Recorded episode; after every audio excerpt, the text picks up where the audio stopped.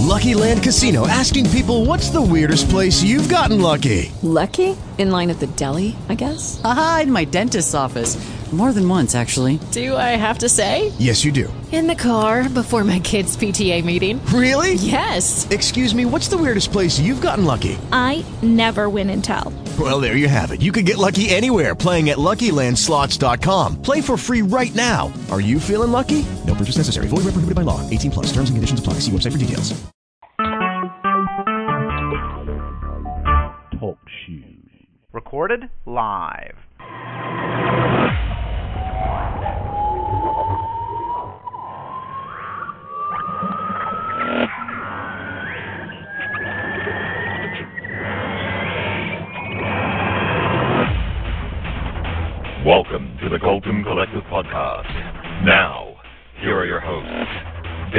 A.C. and the Sixth Doctor.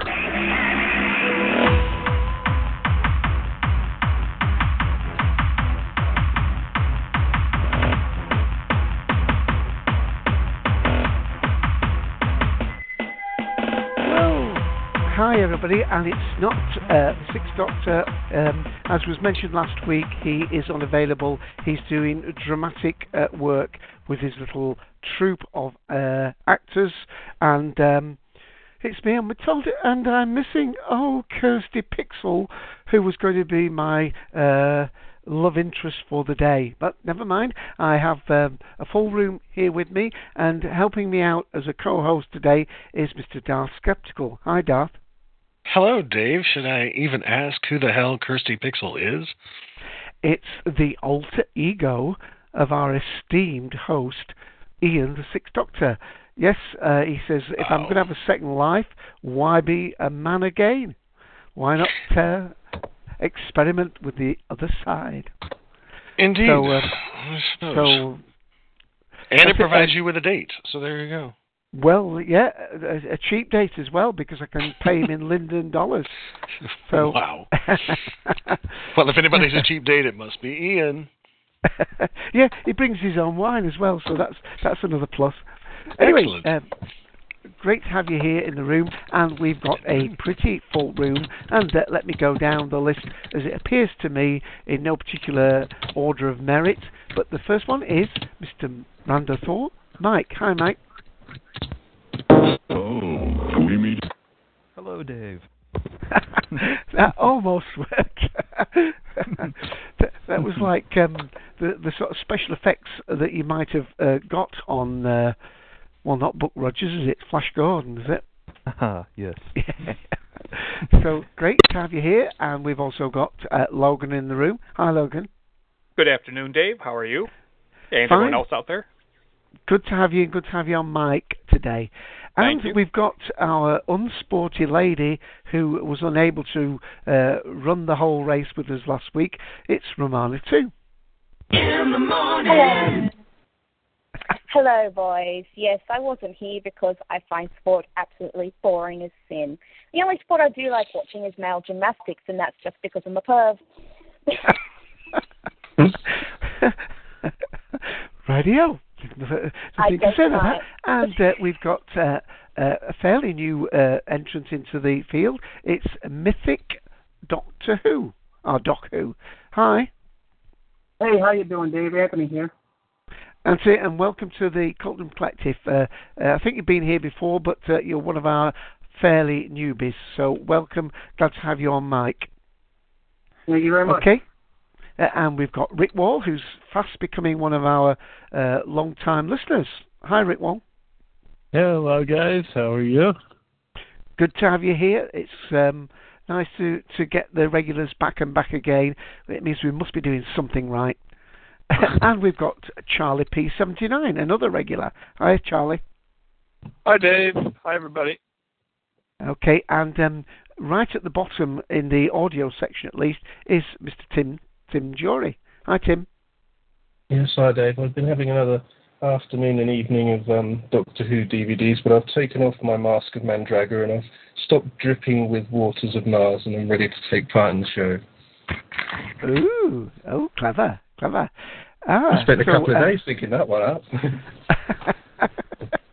well, it it worked. It was good. And uh, now we're going to move to the people under the cone of silence. Control, new agent training program, section 3.5, the cone of silence. To activate, simply lower the cone and speak clearly. What? Do not overuse the cone of silence. What? Do not shout in the cone of silence. What? In fact, don't even use the cone of silence. What? It's never worked right. I don't know why we bought it in the first place. Get smart on TV Land. Section 3.6, the portable cone of silence. What? And we've just got two people in there, and very welcome they are too. We've got Diane, DM Walling. Nice to have you here. Maybe you'll come on mic later, but uh, thanks for joining us. And we also have in the room guest 13. And that pretty much makes up today's Cultdom Collective. And just to remind you, you can dial into the Cultdom Collective on 724 444 744. The show ID is 54821. Um, you can also catch us from uh, iTunes. We seem to be doing reasonably well. Um, I was told by uh, Logan and uh, Rob White only a couple of days ago that in the um, live listeners, uh, Cultdom was uh, number 80 in the top 100 um, live participant uh, category of uh, TalkShoe. Didn't quite make the 100 list in uh, actual downloads, but uh, we're not far off. We're just bubbling under the, the 100 mark there. And um, thank you to all the people that do download later. So, with that, uh, I've just got a couple of apologies I've already mentioned. Sorry, one more apology. I've mentioned that Ian can't make it. Hopefully, he will be with us next week because it's his topic of choice. Um, it came from the future, so we'll look forward to having him back. We'll soldier on without him, and we've also got an apology from uh, Graham. That's Jokerphile Media, sometimes known as the Second Doctor, and um, he does his Professor How podcast. Uh, but he has sent in uh, one or two uh, remarks because um, he had wanted quite uh, to make quite a few um, messages into uh, the sport one last week, so he couldn't do that. So he sent uh, a little bit for me to read out later. So with that, I think uh, unless anybody's just dropped into the room while I've been nattering away now, we can go to the news. Okay, and we're going to start off with my co-host Darth.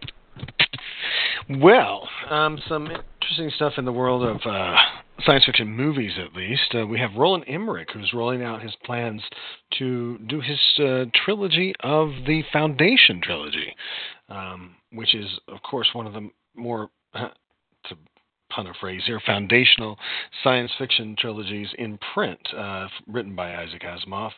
And he's saying that it will be almost entirely CGI, much like uh, Avatar. In fact, probably using some of uh, James Cameron's Avatar technology.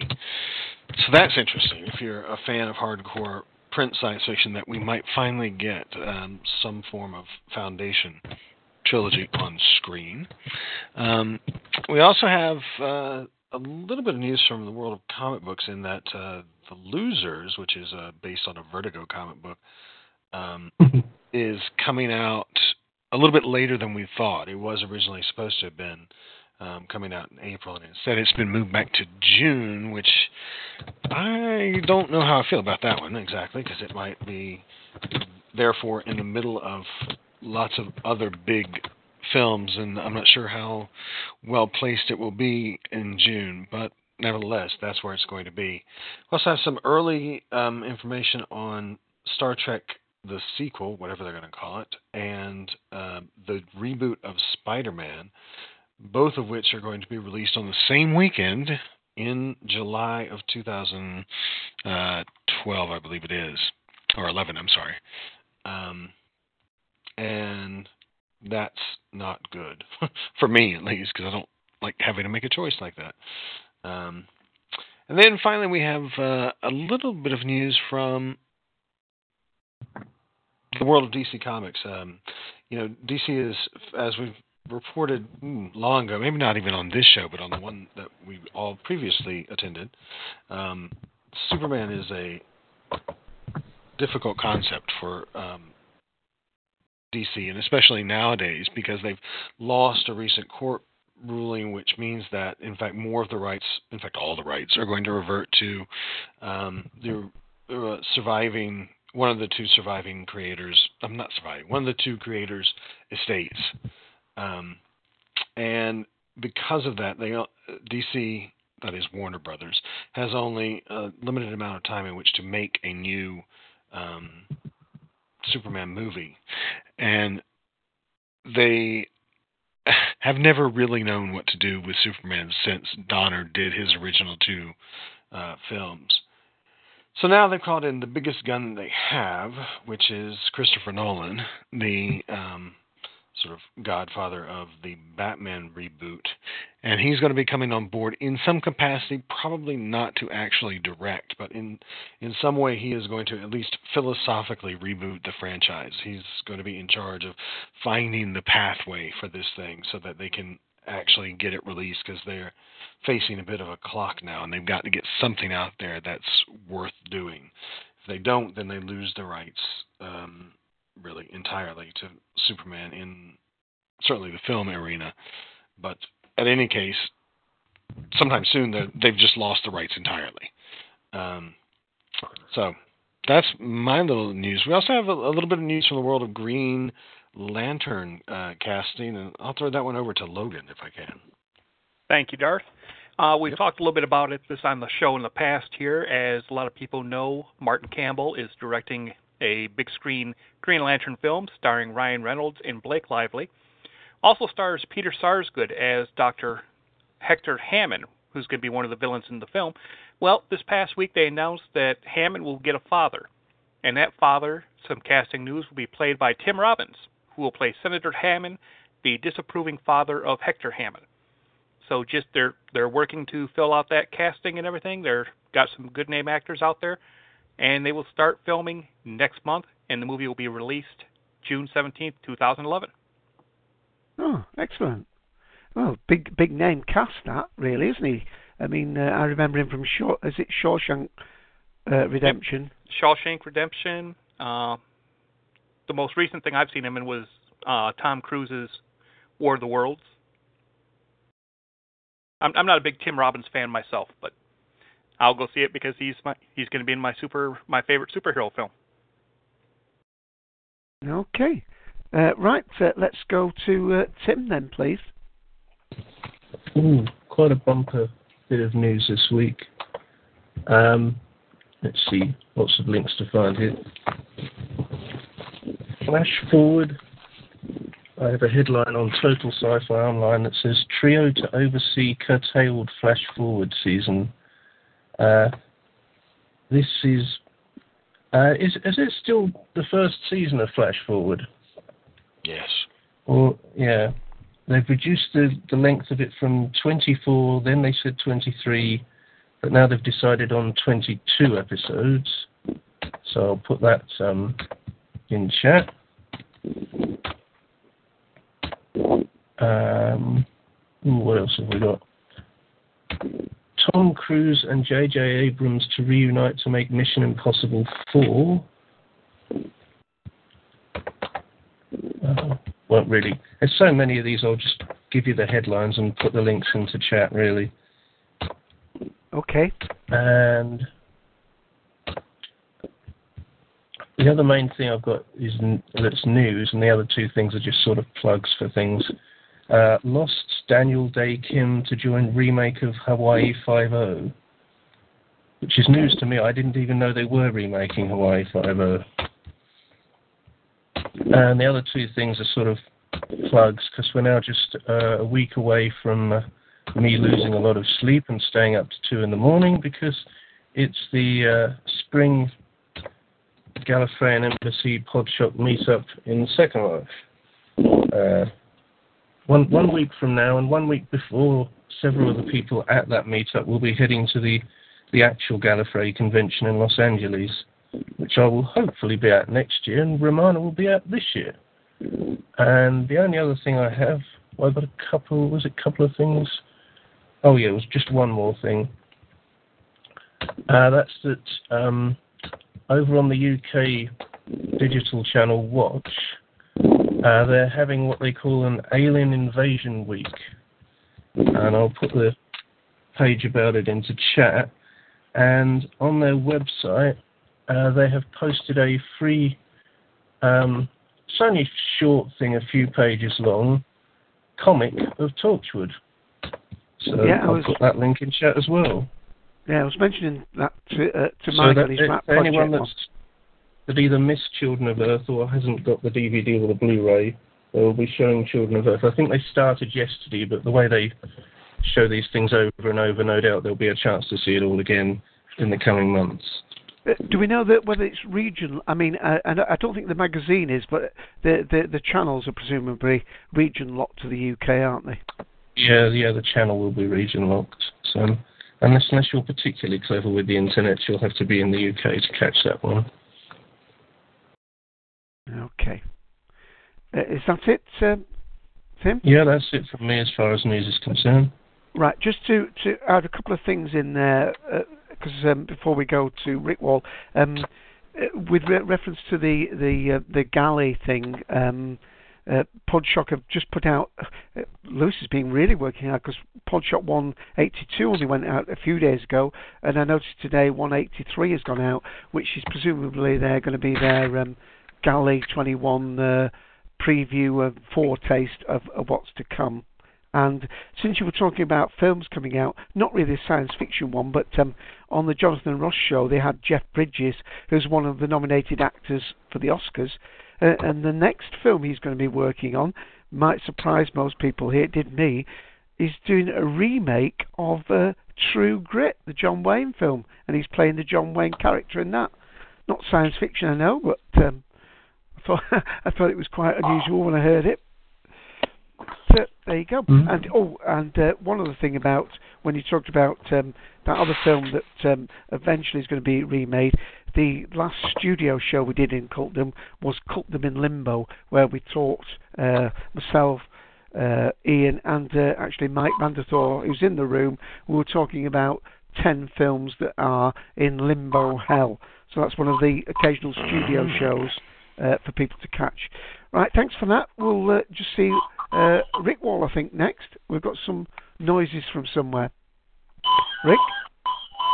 Yeah, um, I don't have any uh, news since um, um, Darth mentioned uh, the Foundation uh, uh, movies, but I did put up a link to it. I'll put it up again if you guys didn't catch it. All right.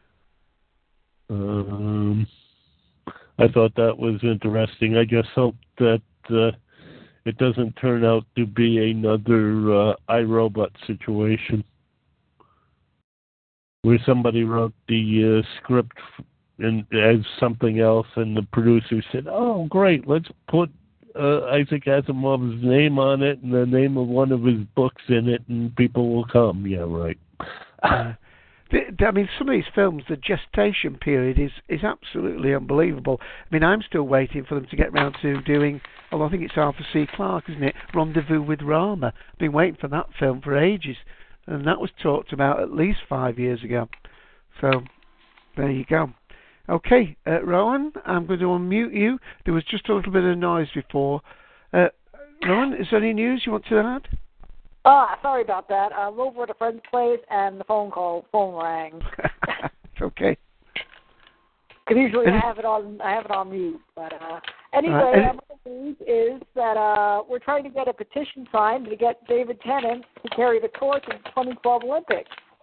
Um, if people are interested, they can go online at http forward slash forward slash www dot petitiononline.com slash forward slash doc, doctor WH 2012 forward slash.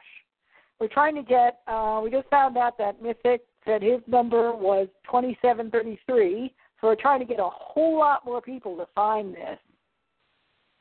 So uh, we wanted to just get the word out there. Yes, we want to turn fear into reality. Okay, uh, right, and I'll put that as Yes, we're there. I'll put that in as a clean link. Uh, whenever people are trying to put uh, an actual link, it's better if you put the text in a separate one, uh, like Mythic Doctor Who, uh, you know, and, and then put the link uh, clearly um, separate. But thank you for that. So that's um, www.petitiononline or one word dot com forward slash uh, drwh 2012 forward slash.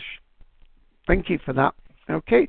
Well, I think that that pretty much uh, rounds up um, all that. There's just one thing I want to just mention Really? before we go. On. Hold on. Hello. Oh, that, sorry, it was, that was me. Okay. Sorry. Did I miss you? Did you? Do you want to come in with something? yeah, there was uh, there were two quick stories that I had. Right. Sorry. Mm, That's okay. Uh, first of all, BBC Radio 4 are currently preparing a documentary about uh, doc- former Doctor Who script editor and author Du- uh, Douglas Adams called The Doctor and Douglas. It will look at uh, Douglas Adams' life from uh, a teenage fan of the program in the 60s to writing and script editing for it in the late 70s. No word yet on when it's supposed to be available. But that's the uh, Doctor Who bit of news that I have. The other bit of news has to do with superhero movies. Uh, it has to do with the new. I'm sorry, Mike. Oh, I go ahead. Go thought ahead. Go ahead. I thought that they gave a, a date of well, not exactly a date, but at least a month of release as March. Oh, they, I might have missed that. I don't know. Nevertheless, check your local schedules. Yeah, local schedules. yeah, the other bit has to do with the upcoming uh, Batman 3 movie. Uh, um, some there was a plot outliner. The, the plot outline for the movie has been, I think, has been done, and one of the someone who described themselves as one of the plot outli- outliners, who wouldn't say a name, of course, but they came out with some possible details about the movie, and they're in, pretty much fall in line with what we had expected. First of all, the, uh, the Riddler is primarily is is the primary villain and figures out Batman's identity. The second one is that Arkham Asylum will figure prominently in the story, which kind of makes sense given the uh, the Batman Arkham Asylum game that came out last year. Several classic villains will have cameos, including the Penguin and Mr. Freeze, though the latter will be Doctor Freeze before the accident. Uh, Barbara Gordon will have it will have a featured role, and Commissioner Gordon will have passing references to Metropolis and possibly Lex Luthor. And the last bit is that uh, is that Dick Grayson may be in the movie, although not as Robin. So that rounds up my news there. Okay, thanks for that. And I'm sorry I, I skipped over your name there, and I'd written it down. Never mind. Um, Mm, that's okay. well, um, before we go on to the main topic, and just for those who are uh, coming in late, um, it's obviously loving sci-fi as we're on Valentine's Day. Um, this is not a news item, but it, it, it was. Um, in fact, the timing of it was rather bizarre. I thought in my Sunday paper, the Sunday Times, there's an article about Doctor Who, and people will know that um, we're strong followers of Doctor Who virtually uh, right across the board in this uh, Cultdom Collective, uh, whichever group of us happens to be present. And um, the item is called Doctor Who in War with Planet Maggie. Now, it's not the name of a new uh, um, Matt Smith story. Uh, it's rather bizarrely um, Sylvester McCoy, the Seventh Doctor, uh, reportedly in an interview talking about how there was a lot of um, political um, digging going on at Margaret Thatcher, who was um, obviously the Prime Minister at the time uh, of the Seventh Doctor. Um, and I'll just read a little bit about it because what I don't know particularly why um, this story uh, came out in the open just now. It doesn't say where uh, Sylvester McCoy was uh, reportedly saying this. I don't know whether he's appeared at a conference just recently or whether he was sort of cold called. But um, I'll just give you a little bit from the beginning. Um, Sylvester McCoy, the actor who played Doctor Who for two years in the 1980s, has revealed the left-wing scriptwriters hired by the BBC wrote propaganda into the plots in an attempt to undermine Margaret Thatcher's premiership. His re- uh, revelation will enforce, reinforce suspicions about the antipathy with which the corporation had to Thatcher's government. Uh, Norman Tebbit, the then Tory party chairman, claimed at the time that the BBC was in the hands of the Marxist mafia. Um, and they talk about um, um, uh, one said that John Nathan Turner, uh, when he was interviewing people who wanted to be on the script, uh, what he hoped to achieve in the post, and this was to, the question was to um, Andrew Cartmel. Uh, the, my exact words were, "I'd like to overthrow the government." Um, I was a young firebrand, and I wanted to answer honestly. I was very angry about the social injustice in Britain under Thatcher, and I'm delighted I came to the show. Now, I'm not making all that as a political comment. I'm just uh, that it does seem strange that things that um, that you think are basically uh, entertainment for the masses, uh, and people are using them for their various machinations and uh, uh, axes to grind. But um, why that has surfaced now today, I don't know. But uh, there you go. All right. Um, well, let's, uh, without any further ado, oh, well, let's just have one little uh, audio. Hello, my name's Toby Hadoke, and you're listening to the Cultdom Collective podcast. Okay, now um, I'm going to stretch the definition of uh, love and science fiction for the purposes of this show because obviously it's going to stray quite uh, much into um, some films that people will, and without mentioning Darth's name, uh, consider not to be actual science fiction but almost romantic comedy with a sci fi slant. Uh, and I'm going to get the one that I really love out of the way right at the beginning, and then we'll start the uh, the chat. And it's from City of Angels, which some people would say isn't sci-fi. Here we go. That doctor in the operating room, she looked right at me. And one of them No one can see you unless you want them to. fell in love with one of us. And if I want her to, What do you want to do? to help her.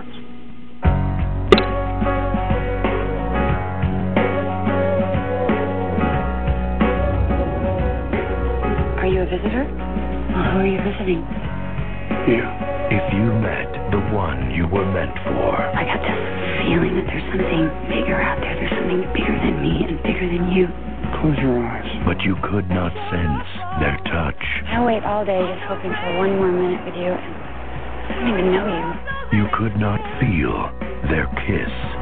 You feel that? No. And you could not trust your eyes. I want to see you. Would you still believe Let me see you. in love? I don't understand a God who would let us meet if there's no way we could ever be together. I don't want away. I'm in love with you. He can give up his existence as he knows it and become one of us. You choose to fall to earth. Okay, and that is uh, Mrs. Valentine herself, Meg Ryan, who seemed to be at one stage in all those sort of films. I just thought it got us in a little bit in the mood, um, a romantic mood. So um, I'm going to just throw out a few names and then I'm going to let people uh, make contributions as and where they will. We do have a page link that I've just put in the text, and this is um, uh, called. Um, Science Fiction's 10 Most Epic Love Stories. Feel free to actually choose from some of those. I've got a number of little uh, clips to play, some that have been sent to me during the show, and I will be playing them. But, um, it's amazing how many um, science fiction films have that um, love story element in it. Uh, Jeff Bridges, who I mentioned, uh, going to be making True Grit, one of the films he was in, Starman. Uh, there's a love story element to that. Uh, even things like My Stepmother Was an Alien, Witches of Eastwick, um, uh, Matrix, of course. It's the, the love and belief that they have in that that helps um, him almost come back to life in that. Uh, Time Cop, um, there's, um, that's driven by the fact that um, the the main character has lost his life during the the first part of the story. Um, even in Dark Angel, there was um, an unrequited love story because of the um, uh, an infection that was given to um, the character herself, so she couldn't actually be with the one she loved. And of course, uh, the Star Wars, and of course, we'll get back to Rose from uh, Doctor Who, one of the real companion love stories, at least on her side. Um, and I'm going to stop wittering at that point. Uh, we've got an expert. Well, just before you come in, we I have got another. Uh, although Darth is helping me as uh, the guest co-host, we've got a uh, self-proclaimed expert in the room, uh, Miss Romana too. So, Romana, I, would like you to go first if you'd like, um, because um, apparently love relationships, which may or may not be of opposite sex orientation, um, are something that you follow quite closely in sci-fi. Romana? Hmm. Don't she say appears to have stepped out. Swallowed by the cone. Okay, Darth. Well, do hang you on, want? hang on, hang on, hang Oh. on, hang on. Sorry, you literally went to me as soon as I was moving my computer. Well, yes, we're inconvenient like that. Yeah. So I, I couldn't talk. My dad was in the living room, and now. there we go. Sorry. it's in the middle of the morning. It's awkward. I've got like people going out in the living room getting ready for work, and people sleeping still. So Ah, they're they are so inconsiderate families, you know. yeah, well, I can't talk. You know, I can't talk. Our walls are paper thin. But anyway, um, what was the question? Um, Ian. I mean, sorry, Dave. Uh, I was just saying that I was introducing you as our self-proclaimed expert of the, the, the love relationships in sci-fi because that appears to be one of the, the things that drives your interest in science fiction, the, the actual interplay of uh, people, um, whatever the orientation of them is. That's what I watch drama for. I'm not classically a sci-fi fan. I just a lot of sci-fi I watch happen to have good drama in it, which is why I'm fans of those particular series um, or movies. Um, I I'm in, I'm into relationships. I like character I like character driven stories. So as a part of character driven stories, I therefore like relationships and romance. I'm a girl. I can't deny that I'm you know I'm a romantic. I can't. I I always try to deny that I'm a romantic, but I so am, and it just it just proves with like the stuff, the fan fiction I read and the stuff I watch, and it's just yeah, I yeah it's I find it's it's you can find relationships and love and all this kind of stuff in any any um any sci-fi movie, any movie really. As long as you've got two people, you know, you're going to have some form of relationship. So um, that's what I yeah I I, I just like watching people. I don't know. Can you, can you remember the, the, the first sci-fi that was was drawing you in on that way? I mean, presumably this is long before Torchwood and so on. Yeah. Um, well, Torchwood's like, you know, Hormone City. Everyone's getting in each other's pants and that show, but I'll get into that later. Um, but oh, I'm trying to think. Um, I can't say Doctor Who because I'm very anti uh, Doctor Rose shipper. I'm very anti that relationship. But uh, I don't know. It might have been Torchwood actually. I don't know. Well, was I it evening? T- was it remember. evening? T- was it evening TV? Or was it in in in in the written word, or uh, or at the cinema even? Mm. Oh, I'm really struggling to remember now. Um, Right, well, it might have I come- been. It might have been. No, it might have been actually new Star Wars actually, um, which then leads into the clip that I sent you. Because I watched Star Wars as a child and loved it. Not massively so, like a friend of mine or some other people, but I got back into Star Wars when the new movies came out in '99. I was 15 at the time, and um, I really got into the whole Star Wars. So the whole thing with um, Anakin and Padme, I I enjoyed, even though it was badly acted. Um, you know, I enjoyed the idea of it. Um, and of course, I I'm going to bring up Slash again. Um, I've I've been a fan of well, yeah, it's called Yaoi in anime fandom. I was a fan of that through my teens, and so that kind of led into when I started watching more live action stuff. So I used to find things like find relationships where they weren't any relationship, like um, you know, Star Wars. Um, I'm personally not a fan of this shit, but I know a lot of people like Anakin and Obi Wan, for example. But I try not get to too much slash here because we already did a whole show on slash. But basically, I I can find, you know, probably relationships. Yeah, and of course we are we are going out to a general audience as well. Yeah, exactly. So you know, I needless to say, I pretty much find the the love in everything, even if it isn't there, um, just because sometimes for my own amusement or just because I think it's it's there. Sometimes it's subtle and sometimes it's out there and blah. And I don't know where I'm going with this thought, train of thought anymore, so maybe I should go with someone else. Well, I'll tell you what. What I'll do is I'll, I'll go around the room a little bit, and when after I played the that Star Wars clip in a in a short while, then uh, we'll come back to you. Now I was going to go to Logan, but um, he- doesn't seem to have much to add um, because, of course, his online name is Logan, and uh, I'm assuming he was talking about the uh, the relationship that was in that. No, actually, no, I wasn't. But and I really don't have anything right now for you, Dave. Okay, okay, Darth. Um, before I lose direction completely here, um, do you want to come in and then I'll prompt a couple of people to follow you? All right. Um, well, I, I think it might be interesting or entertaining to, to know what um, our our listeners and our participators here think are some of the more um, memorable pairings from science fiction, from fantasy, from genre shows. Um, and that that might lead us down a path toward interesting discussion. So I wonder, uh, Romana, since we, we were with you just then, what would you class as your top one or maybe two relationships that you've seen in genre shows? Oh goodness. Um, really try not to put my fangirl slash hat on here.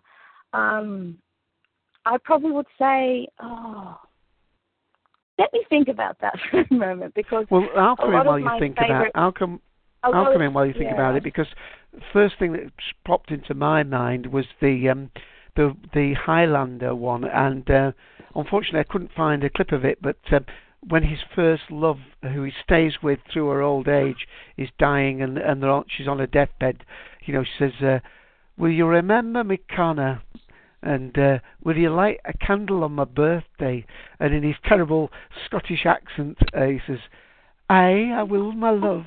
Um, I think you all know the, the one I'm referring to, if doing it just as badly as Christopher himself. Um, but um, I thought that was absolutely marvellous. That here he was, a man that had all of time ahead of him, but he stayed with his one love in the Scottish Highlands. Um, and she was so sad that she couldn't bear him any children, because of course she didn't know at the time that that was one of the uh, limits of being um, an immortal that they couldn't have children.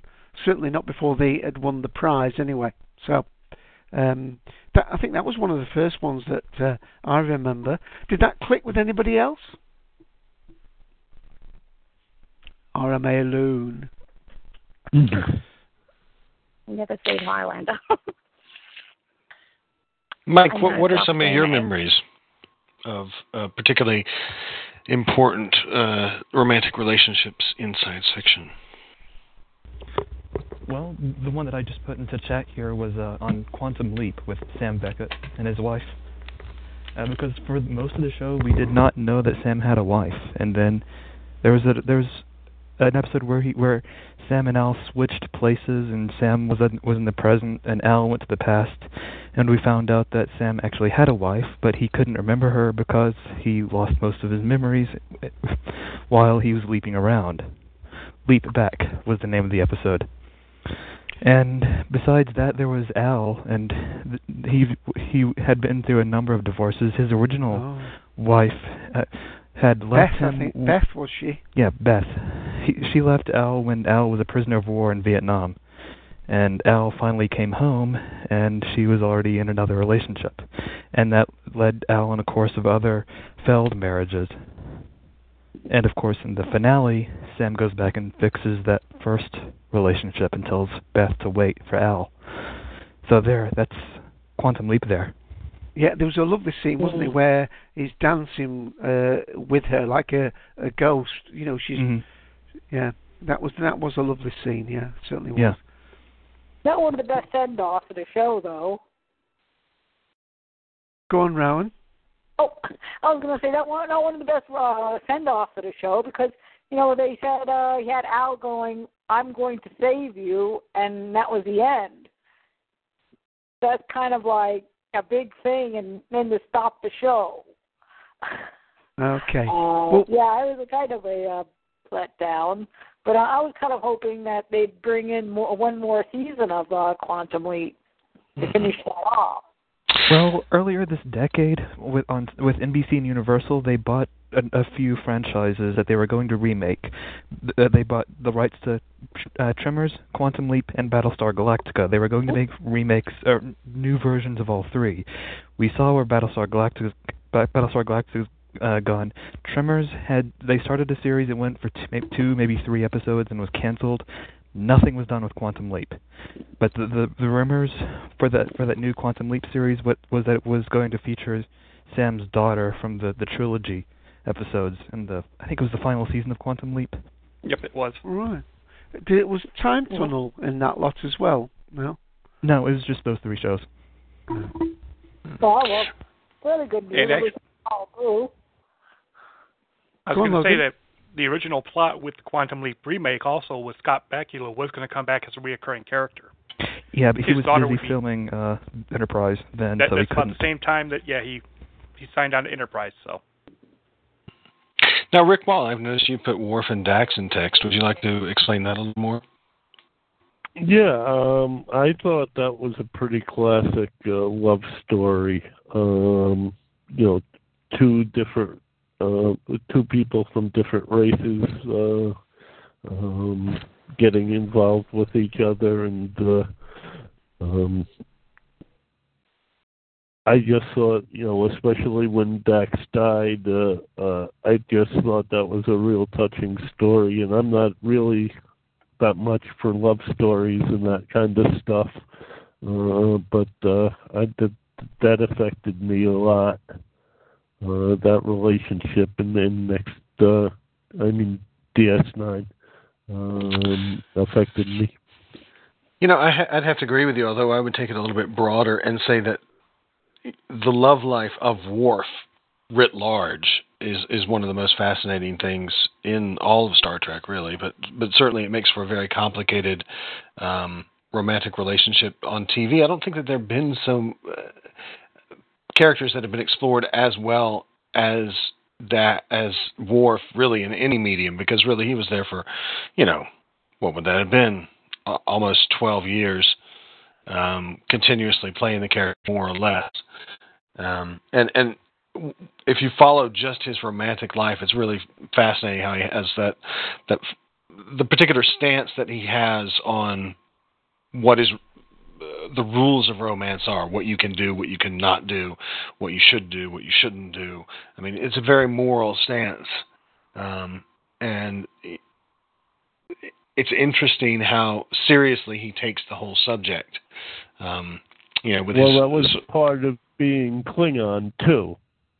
Uh, well, I think it was particularly his brand of being Klingon. I mean, because he's he's looking at being a Klingon through a glass darkly, really, because he's you know one step culturally removed throughout most of his life from being a Klingon. So he he's taking on board the you know uber idea, the theoretical construct of what it means to be a, a Klingon, and you know Dax sort of helps him understand. Well, that's that's just that's just the template for being a Klingon. Actually, Klingons are not as stiff as you are.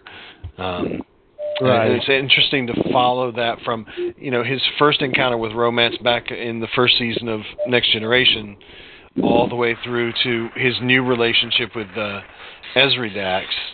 The transition is really quite remarkable, I think. Yeah, Yeah. just going back to very early Star Trek, one of the, uh, the the the main ones was it was only short one episode, wasn't it?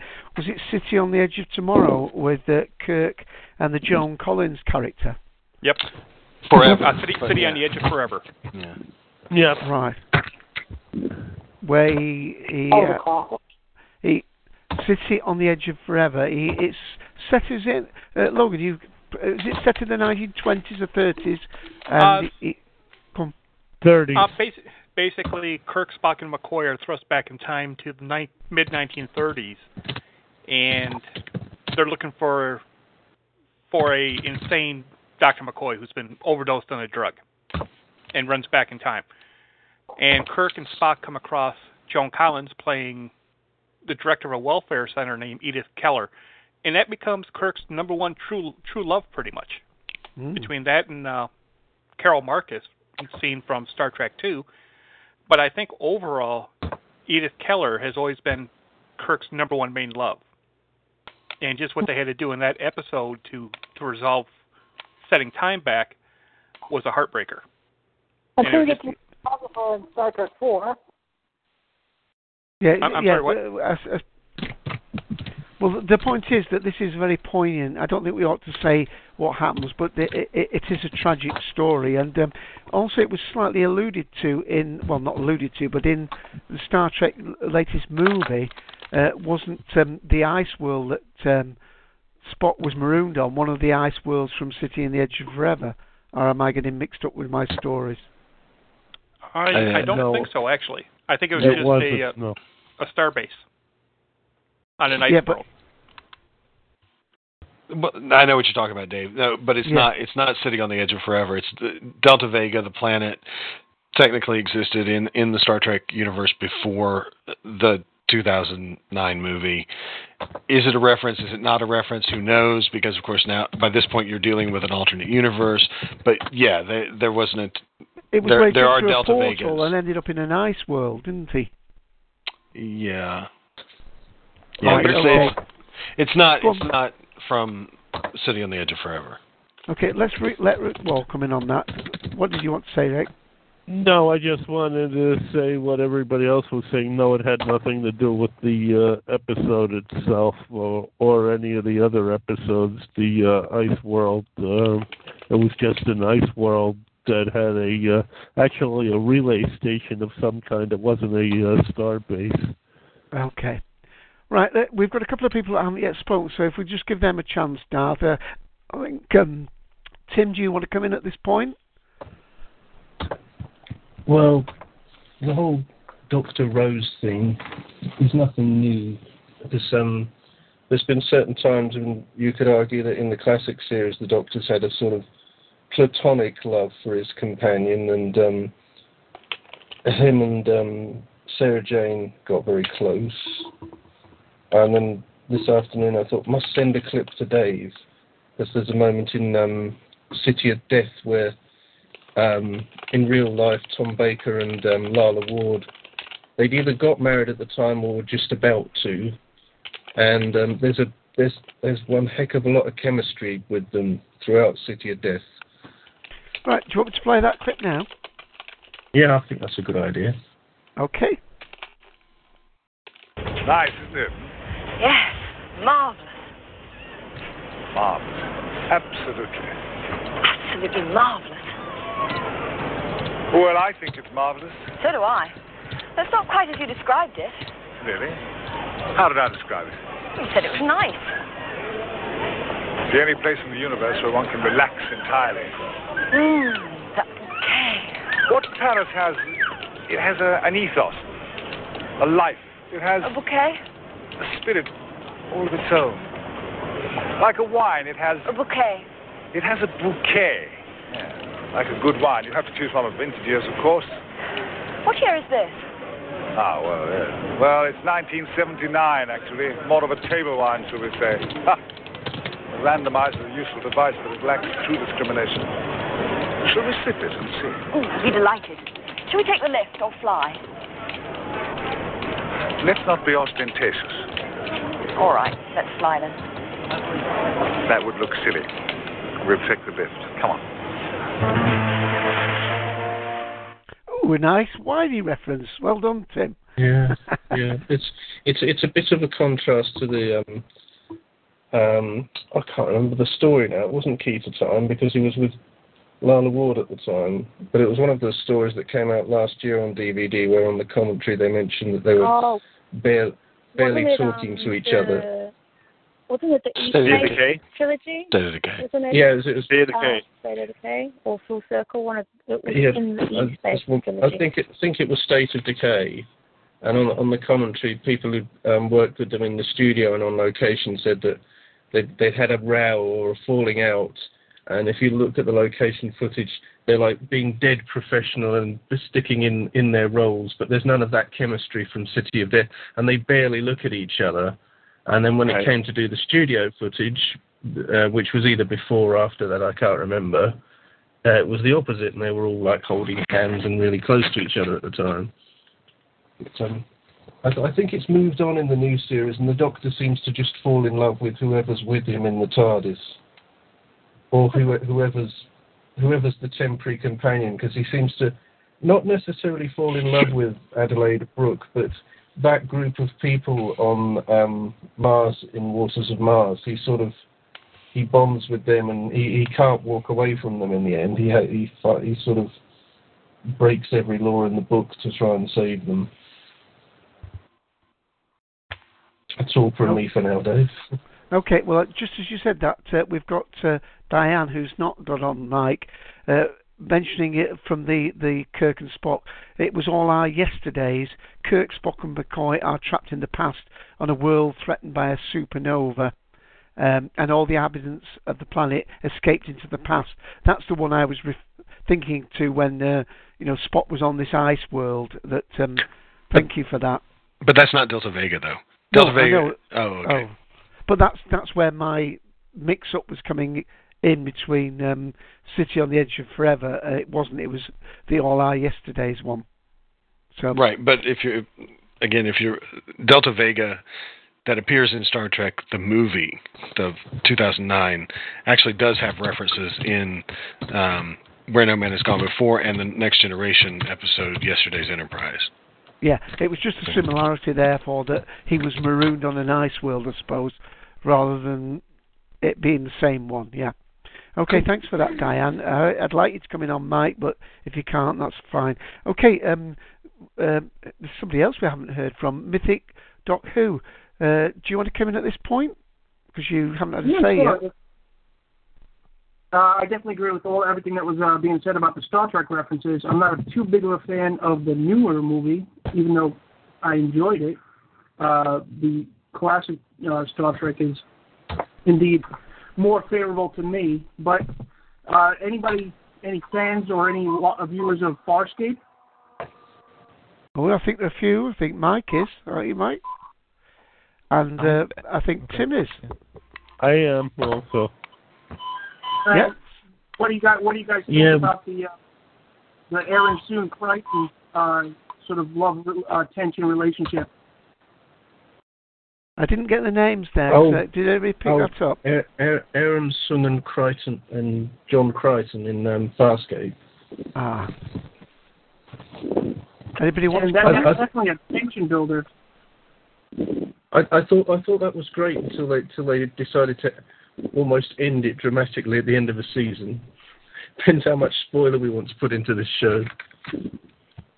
Yeah, I, I, I definitely have to agree there. But I think with the idea of love and relationships in science fiction or any type of TV show or book, it's part of the sort of dramatic tension to have the, the two female male characters, you know, have that tension. Aeryn Sun being a peacekeeper, we know the viewers of that show sort of know what that means. And John Crichton, sort of human alien in the in on this alien ship, they uh, they did kind of ruin to some things towards the end. I have to agree, but uh, also like Mulder and Scully, they, you know, there's some unrequited thing, but they're more professionals.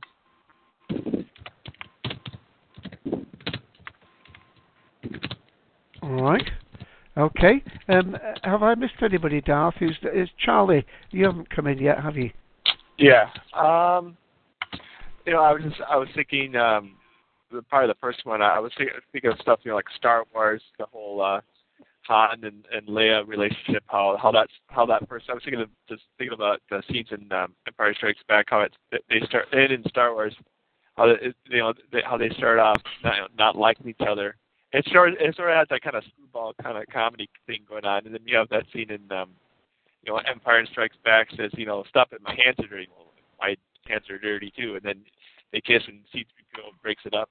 Um, also, I was thinking, you know, I was thinking of just other stuff that I've, um, you know, things from uh, my childhood. I was thinking of something like Back to the Future, how the whole uh, plot relies on um, Marty McFly's parents, uh, you know, getting getting together, uh, you know, because he because he, uh, he he uh, you know um, there's that whole there's that whole thing, you know, the whole Calvin Klein uh, subplot, and uh, you know his mom falls in love with him, and he has he has to get uh, his his parents together for the uh, the, the enchantment under the sea dance. Um, And, and of course, the of- professor and the professor, of course, falls in love with that um, teacher, doesn't he? In the uh, in the the American West. Yeah, part three. That's right. And they have uh, two kids, Jules and Verne. Um, and that, another thing I was thinking, I was thinking of, uh, you know, this is more fantasy. Um, Princess Bride, the whole um, um, Westley and Buttercup sort of, sort of, you know, that that was sort of my, uh, I know that's a, an early introduction to um, sort of love, and, and even that, you know, the whole, the whole when uh, the grandfather's re- reading the book to his son, and he he doesn't like all the kissy bits which I, that's that's I was thinking, oh, that's sort of uh, um, a nice reflection of uh, sort of the early male, young male. You know, you know, they want they want the you know the the sword and uh, swashbuckle, and uh, less romance. Um, then I was thinking over the Star Trek. I was thinking of the um, you know take back the um, the classic uh, Star Trek episode, "This Side of Paradise," where uh, Spock falls in love with with, uh, with a woman and you know just just briefly thought about that. And I thought about the um, the next generation episode um, in theory where uh, where uh, you know D- Data has sort of that experiment with that with an ensign try tries to have a relationship with her and that doesn't work out. Then I was thinking of uh, um, another relation Star Trek relationship that was both that was in uh, Next Generation and in uh, Deep Space Nine. That was um, you know Brian's uh, Keiko and, and Miles and how how that uh, sort of um, developed throughout um, you know both uh, next gen and and uh, and in um, Deep Space Nine. You know they, they have a family. Right. Just let me stop you there a minute, because I just want Tim. The uh, uh, well, we've got a few things here. We, Star Wars has been mentioned, and quite another. And of course, those people listening to later, there's quite a lot of chat going on here because um, references to Anne McCaffrey and the uh, the, uh, the the ship that sang and uh, Lois and Clark and so on. But um, that clip of Star Trek: The Next Generation is that the same reference that has just been mentioned? Because I haven't heard it. The one you sent to me, Tim. Oh, there's The this, Outcast this, trailer, clip, this other clip I sent you for was uh, for the episode called The Outcast. and that relates. Okay. Right. Well, I'll just leave that at the moment. Let's just go back to because we mentioned Star Wars uh, a couple of times before we got onto Star Trek. So let me play that clip because that was one of the things that um, perhaps Romana was going to come back in on later as well. So let's play the Star Wars clip that she sent. Thank you. I'm sure Luke wasn't on that thing when it flew. He wasn't. I could feel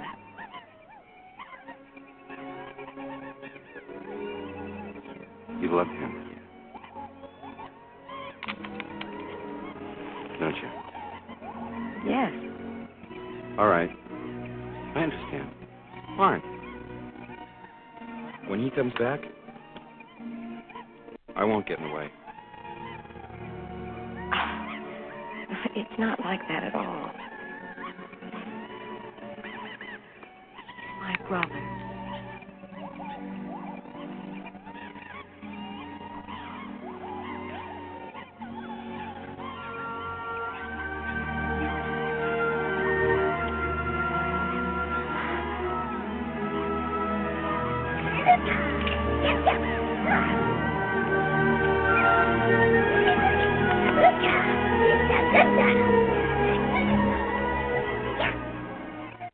Yeah, of course, he thought there was um, a bit of competition there, wasn't he? So he was very relieved to find out that they were brother and sister. Do you want to come back in um, at this point, um, Romana?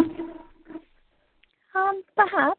Um, yeah, I really, yeah, uh, probably one of the early ones would be probably Han, Han Leia. I mean, I don't remember much of it because I watched Star Wars when I was very little. Um, and then um, I know more about the new free movies than I do about the previous free, which is probably, you know.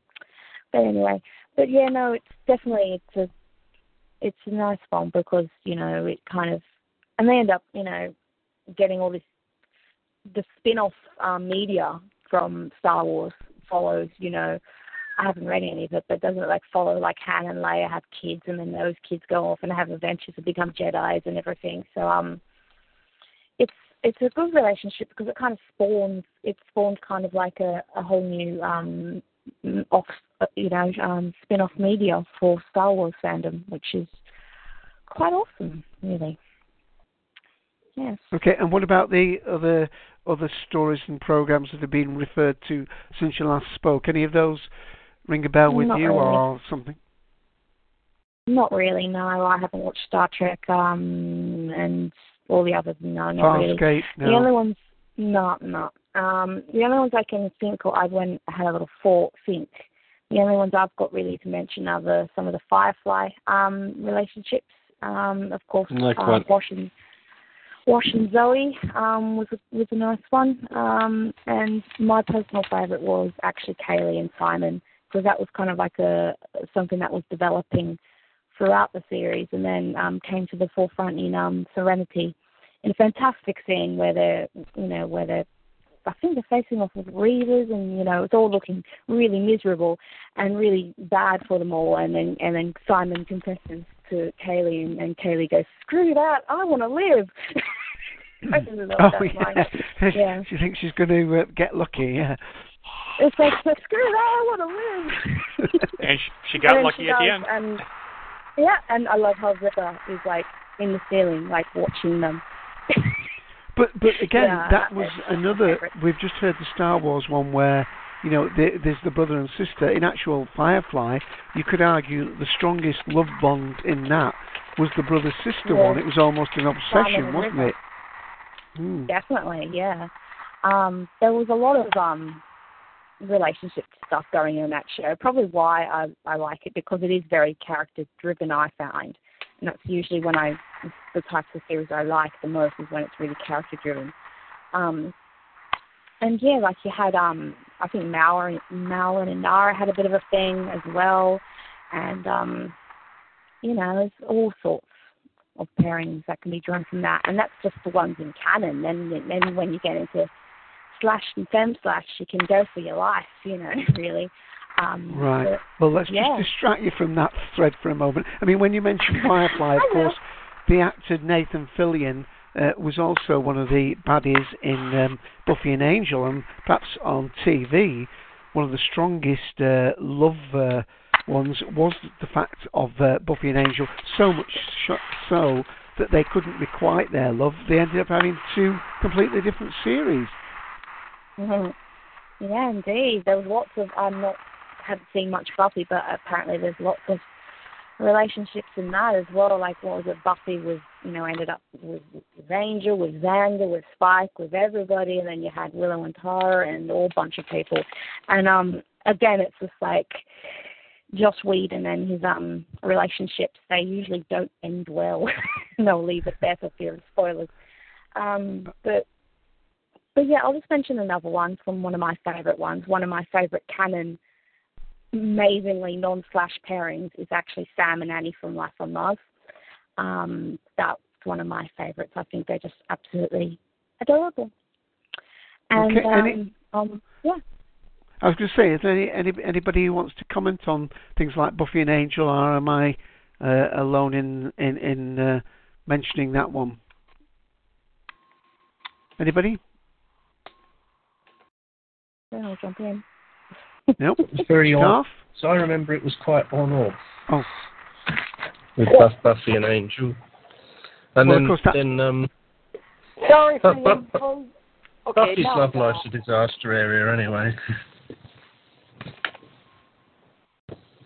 Rowan, uh, I had to mute you a minute ago. You just came in after that. Anything you wanted to add?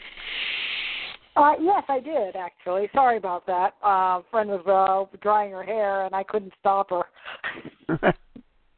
uh, anyway, um, yes, I wanted to bring up uh, a lot of um, text uh, uh, adventures with a lot of love in it. Um, Anne McCaffrey's Brain Brawn series is one. Dragon Rider's Return. I guess because Anne McCaffrey was quite a um, romance novel fan herself. So, uh, in fact, one of her big loves was she wanted to write for Harlequin romance, and so she put a lot of that and music, of course, uh, into her books. But uh, there's been a lot of uh, relationships in a lot of her series um, of books. That um, I mean, Ship Who Sang is a really good example. And then there's a, one of the later books in that same series called The Ship Who Searched, um, where we have this relationship between the brain and brawn, uh, where you know they had to have a physical love because she's encased in this in this uh, cylinder, uh, running the ship, and the brawn has to the guy has to uh, do all the physical labor and manual stuff in the ship. But it was kind of a relationship. But what happened was uh, the brain decided to get enough money together from credits from going on these uh, adventures and uh, missions that she was able to build herself a robot, an android, so that they could have a sort of a different kind of relationship. Okay, let's go back to Mike. He's put something in text, Mike. Yeah, there was uh, on the topic of books, sort of a segue here. There's of course a book series that I'm a fan of. Also another fantasy series called The Wheel of Time. It's where I got the screen name Rand al'Thor from. And besides having long lists of characters in in, the, in those books, there are long lists of relationships. Like for example, the the the, the character Rand Thor, he becomes involved in a rather interesting interesting uh I don't know a triangle or a square or whatever but he and there are three women in in the books that that fall in love with him and plan on marrying him. One is Elayne Trakand the the the daughter heir of the kingdom of of Andor she falls in love with him and wants to marry him. And then there's a an an Aiel warrior from the the desert lands to the east who falls in love uh, a woman named Aviendha and, there, and there's a country girl named named uh, Min who falls in love. And all three of them become friends and they all they all promise that basically it's a, a polygamous relationship, and they're all go, three going to marry Rand. So that's a an interesting story, and he he uh, Elayne is well is now pregnant with with with Rand's uh, twin uh, twin children in the books, and uh, so that's that. That's one relationship there. Then there's all sorts of others. Like there's a character named uh, Moiraine Damodred who, at partway through the series, she sort of disappears Sorry, part, um, yeah.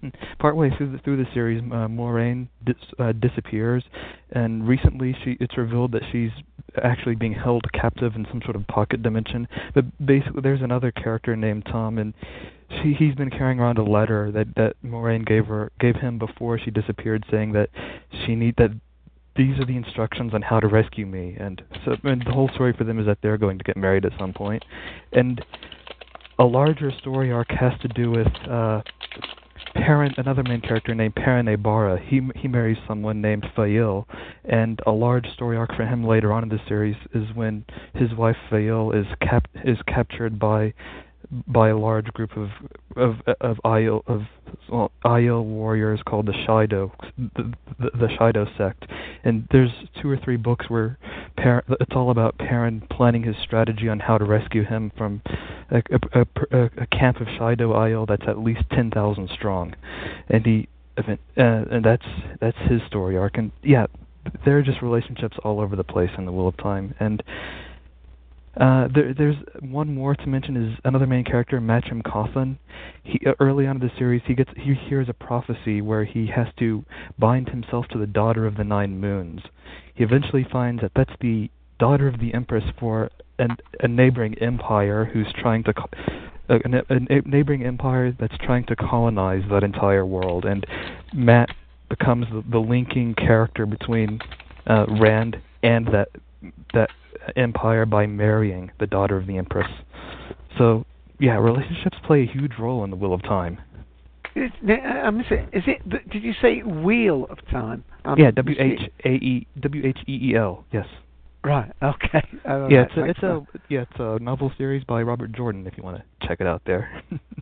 Okay. And Logan, while you're on the thing, can you just help Ro- Rowan? Um, is it star, am I right? Is it star six if you want to self mute? Logan, are you there? it's uh, star six. It's star six. Star. I was right. So it's star six, and then if you click star six again, that uh, unmutes you again. So use the same one each time. Okay. And one, Right, one, um, more, one more thing to mention here is that. Mythic Doctor Who put in is that Robert Jordan was writing the last book of the series, which was going to be about 2,000 pages, but back in 2008, I think it was, he passed away. He was diagnosed with a disease, uh, amyloidosis, I think is how it's pronounced. It's a blood disease. He passed away, but his wife, Harriet, chose author Brandon Sanderson to finish the series based on the notes and audio recordings that Jordan left. So the last three books are a sort of a, a joint effort by Brandon Sanderson finishing up the notes. So yeah, Okay. that's and what thanks he put to in there. Mythic Mythic Doc Who And how- for putting that in think the text as well. Okay. Um, well, um, just to take a, to use a kind of phrase from Mike, a segue away from it, uh, one of the films that I want to go and see soon, I don't know whether anybody in the room has seen it, but it's called The Time Traveller's Wife, and um, his love of this woman is, is a major theme in that.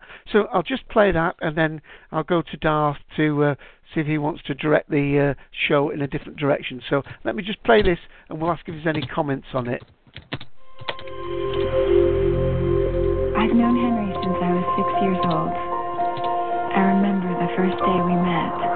Through time. In fact, you and I are friends in the future. When you're a lady, There is no such thing as time travel. well, if you hang around long enough, you'll see me disappear. One second he was there, and the next, he was gone.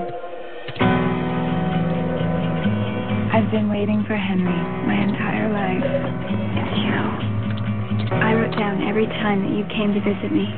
You told me that you go back to the same places a lot. It's like gravity. Big events. Pulling you in. I'm the big event. Is it too weird?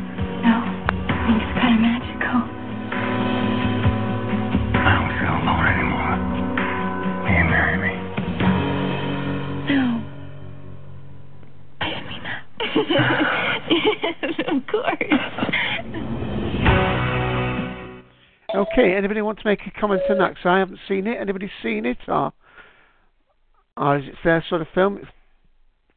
If not, we'll move on. Okay, definitely silence, Darth. I take it as a cue for you to We lead us in a crickets different there. direction. eh? We need the cricket sound effect there. I just forgot I was muted. I was about to say um I had I self muted myself. Um, I was saying that I, I haven't seen it, but I want to because it sounds quite interesting. And apparently, whenever he he travels through time, he ends up wherever he ends up, he ends up naked. So that intrigues me. Obviously. But other than that, to be you know, singing I've Naked it. 10, Naked 10, right? Yeah. Yeah. If only the TARDIS worked like that. anyway, moving on. Okay, Darth, do you want to move us in a different direction, or Now, one of the um, larger relationships in genre fiction is probably that between Arwen and Aragorn in the Lord of the Rings trilogy. And apparently, Mythic Doctor Who has a problem with that. Mythic, what have you got to say about that? Um, I have a lot of problems with the Lord of the Rings films, and I don't know how much recording time this show is going to have today. I probably go on for several days. Um, but with the Arwen Aragorn, Aragorn in the books, I, I've been reading the Lord of the Rings and Tolkien my entire life, and he doesn't hold up to who he was in the books. He's sort of made, he's sort of namby-pamby about who he is and who he is supposed to be. And in the film, he's very reluctant to accept who he is. And I don't think they the, the, the role of Arwen and Aragorn comes back comes from Tolkien's uh, appendices. It's not in the main text of the Lord of the Rings. It's more of a sub story that he didn't incorporate in the main whole story. But the way they displayed it in the films is, um, to me, not uh, adhering to the structure that Tolkien set forth, because Arwen and Aragorn, Aragorn growing up in Rivendell, uh, you know, accepts who he is, and they meet, and uh, she's supportive of who he is and becoming that king. And Peter Jackson, I think, in all of the heroes that he, you know, portrays, really makes them all very flat and reluctant to sort of display pathos. And um, I, I don't see the trueness of Tolkien's uh, vision in their story on film there. But uh, I mean, wouldn't you accept that Tolkien's vision is that there is no vision romantically, really, except for what exists in some, um, as you said, uh, some footnotes essentially to the story. Well, he he sets up what, that they do have a relationship in that appendices, but it's not as, you know, they fleshed it out in their, their own vision. Peter Jackson and and Philippa Boyens, they they wanted to do a little bit more with it, but to me, they don't succeed. But how can how can you legitimately say that they don't succeed when in fact Tolkien is basically silent on the issue? Well, then why would they? they I know they need to portray uh, a relationship on film, but mm. why play with a? Yes, he is silent, but why add or play with something that is um, not coming straight from the author? I see. So, so your issue is just one of purity and, and faithfulness to what's there, not that uh, you think that it's displayed a different way yeah, I, I've been accused of being a Tolkien purist. Um, and, you know, for me on film, even if you want to just examine the relationship on film, uh, Aragorn is very unreluctant to accept his role, and she has to support him all, all along the way. Even at the end of the films, he's still, you know, visually to me observing his the, the actor's mannerisms and the way he's putting out you know, when he finally turns around, he's crowned as king. He's still, uh, to me, reluctant in accepting that role. Arwen doesn't succeed in giving that support to him, mm. and they also did a lot with Arwen's character, which is not at all Tolkien. Hmm, I, uh, anyway, I would have thought the strongest love relationship, although presumably it's a paternal one, is is Sam's love um, to to help um, oh, I've forgotten his name again. The the the ring carrier. Yeah. Oh, uh, that what we call in the fandom bromance, which is um, which is love between men, which isn't sexual or romantic, sexual at all. That's what we call Oh. bromance. And Frodo and Sam is definitely bromance, in my opinion. Well, that, that's Yeah, also a Sam- setup. Go on, Mythic Doctor. Uh, well, to me, yeah, I can see what she's saying about the bromance and definitely a uh, a relationship there. But I think in in regards to what Tolkien set up with Sam and Frodo, Frodo was the sort of the gentleman that was sort of based on his ex- Tolkien's experience in in World War One, where you have the gentleman and the Batman. The gentleman is Frodo, the educated officer uh, heading into war, and then you have the Batman, who's like Sam, who's you know Frodo's gardener, and they have that relationship. But what they did wrong in the films is that bothered me a lot was Frodo told Sam to go home. Okay, and uh, just at that point, we've had a few people join us in the room, and thank you for that. Uh, a number of guests and Jiffy7 uh, G7, and he's just pointed out, um, yeah, in, that is an interesting one. Uh, but you seem to be talking fantasy as opposed to sci-fi. Um, of, of course, you weren't here, but right at the beginning, I did say that there would be some people who would perhaps think we were straying outside our normal range. But of course, the show is called Cultdom Collective, and we we do cover fantasy and and and actually some people would say some of these were more romantic uh, programs that actually have a science fiction element. Um, uh, so yes, that's why it's it's spread. But of course, then you've put um, that is a great love, a sacrificial love, as emphasised by the film. And is there any other major? I mean, you could argue like even in something as as hard nosed as Terminator, there's uh, Sarah Connor's love, um, first of all, to, to protect her son, uh, and um, her relationship with um, uh, Connor's father. I mean, uh, is that something that should be in our list? Do we think? Anybody? Hmm. We never I mean, there've been there've been lots of uh, there's been lots of science fiction films, of course, where uh, I mean, you could even go. I'm going to really annoy Garth now. You could even go back to something like Godzilla, where you know they think this is an enormous monster. They don't know nothing yet because it's the uh, uh, the until the mother comes along, and um, we haven't even talked about uh, King Kong. Um, anyway, I'm getting more bizarre than the man You know, here. while, while we think about all that, Dave, uh, Tim urgently needs Yeah. to go, and he needs to leave us with a thought about uh, a Star Trek: The Next Generation episode called "The Outcast." Oh, thank you. Let me play that clip then. Sh- I'll just play. It's only 30 seconds long. A critical rescue mission. We've lost an engine. Teams Riker with a mysterious outcast Find you attractive. and leads to a forbidden affair. Where is Soren? In custody. Now, a clash between two cultures. Don't do this. Soren! Forces Riker to sacrifice his career. I can't just leave her there. They'll give her these psychotectic treatments. I have to help her. Next time on Star Trek The Next Generation.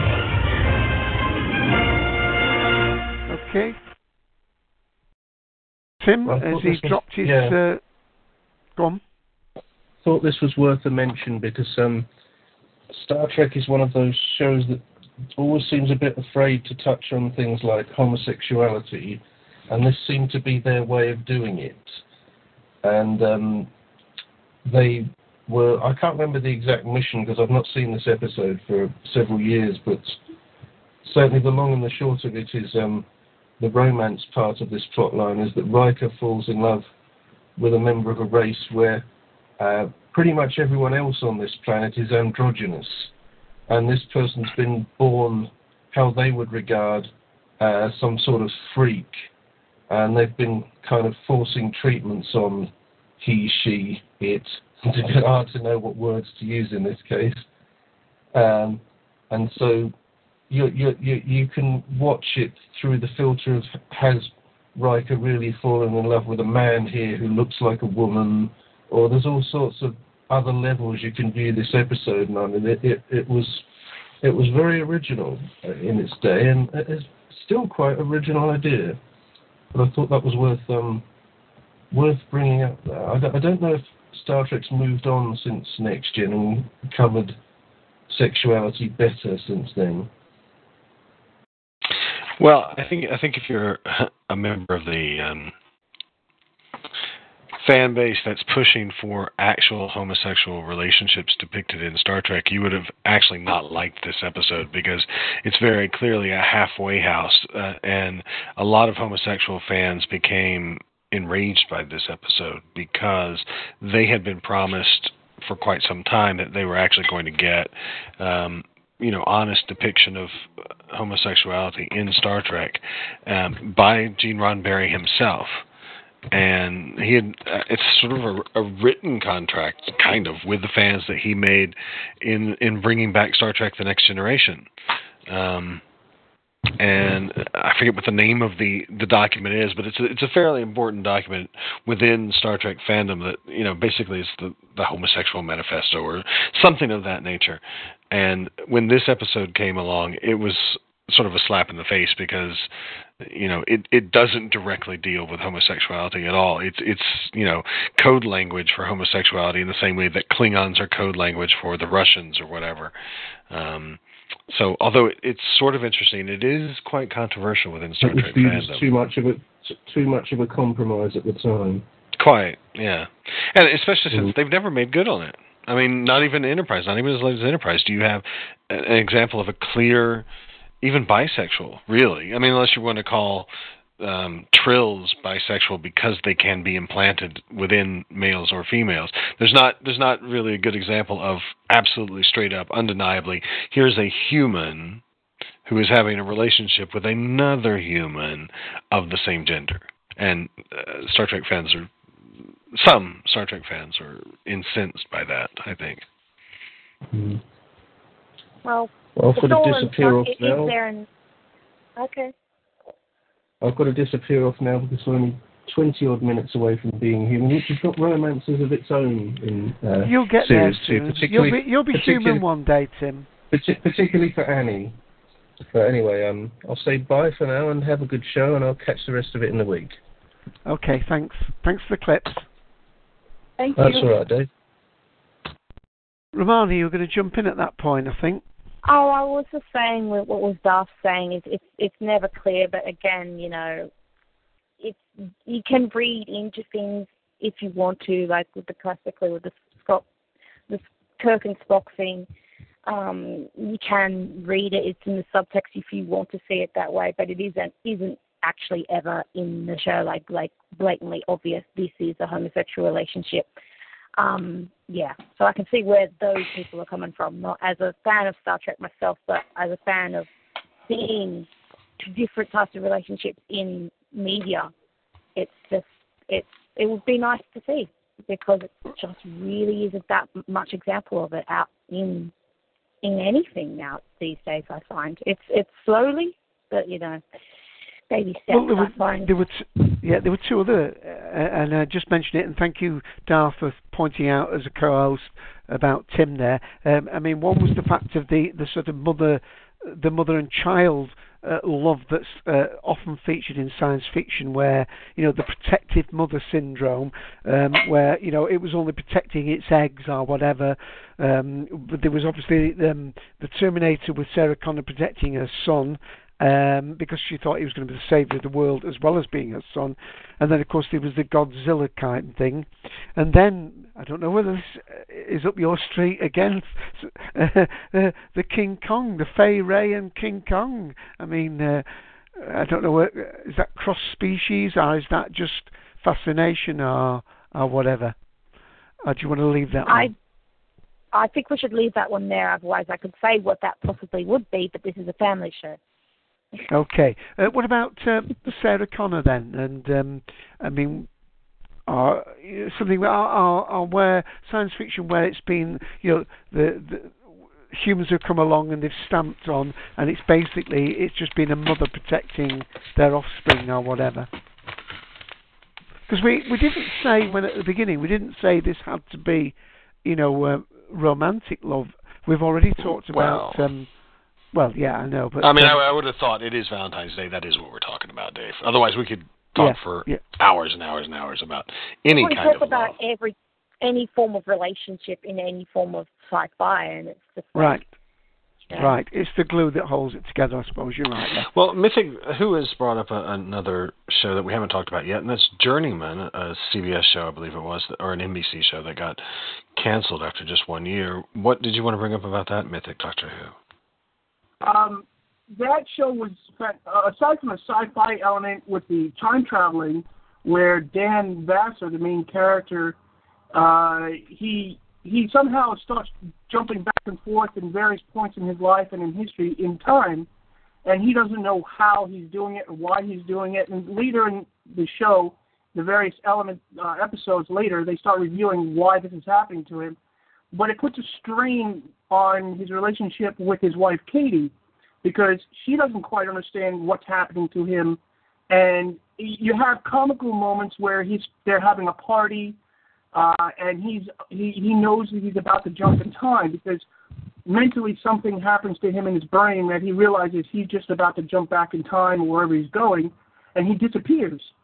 And the wife knows he's gone, and she has to cover for him at various social events. Um, uh, you know, family gatherings, and it, it's comical at times, but yet dramatic at times. And that was, it's unfortunate that they canceled it because the end of the series, they're showing, they're starting to really get into why he's traveling in time. But it's interesting since we're talking about relationships uh, and and how they can provide dramatic tension or you know core to the show. And this was one that was really well developed and core to the show because you really want to know what's going on with him, but you you, you want to also see how it's going to play out with him and his wife. And um, I just thought it was interesting if anybody else has, has seen it. It was on about a year and a half ago, maybe two years ago, on NBC, and I brought it up uh, in the chat here, just thinking maybe some other folks had had saw it, saw it, and had any other thoughts on that uh, portrayal of their relationship. Well, I think uh, Diane's in the room. I think I'm I'm sure I've heard her mention it. Fortunately, she's not on mic. But if I remember rightly, that starred a British actor called Sam Kidd, who was one of the big actors in a, a very great series here in the UK. Not science fiction. It was called Rome. In fact, there were two series of it, but uh, I've not actually got round to seeing it. I don't know whether it's out on DVD yet, but um, it, it was something I missed. But am I correct? Is it was it Sam Kidd in the role? Uh, I'm on the website now. I can pull up the actor's name. I forget the actor's name. Uh, Sorry to put you on the spot there. And um, yeah, it's, it's not a problem. I can grab the. Yeah, it's Kevin McKidd. Kevin McKidd. That's well done. Yeah, he was well, in Rome as well. Yeah, yeah, uh, absolutely. If, if anybody, uh, histori- that was absolutely a top-notch uh, program. That um, both Rome and Rome Two, very unusually done, but uh, basically t- takes two of the ordinary foot soldiers and sees Rome, the rise and fall of Rome through their eyes. Uh, quite an adult theme program, but brilliantly done, I thought. Okay. And I um, think they use some of the same sets in Doctor Who. Yes. Well, well done. Yes, that was the indeed the bit they used for the fires of Pompeii. Although they lost some of the sets, I believe. And um, maybe um, I sh- it's about time we should refer to Doctor Who and let me play a little bit. It's a slightly long clip. I apologise for that, but it's from Bad Wolf Bay. Don't you see what he's trying to give you? Tell her, go on. I look like him, I think like him. Same memories, same thoughts, same everything. Except I've only got one heart. Which means? I'm part human. Specifically the aging part. I'll grow old and never regenerate. I've only got one life. Rose Tyler. I could spend it with you. If you want. You'll grow old at the same time as me. Together.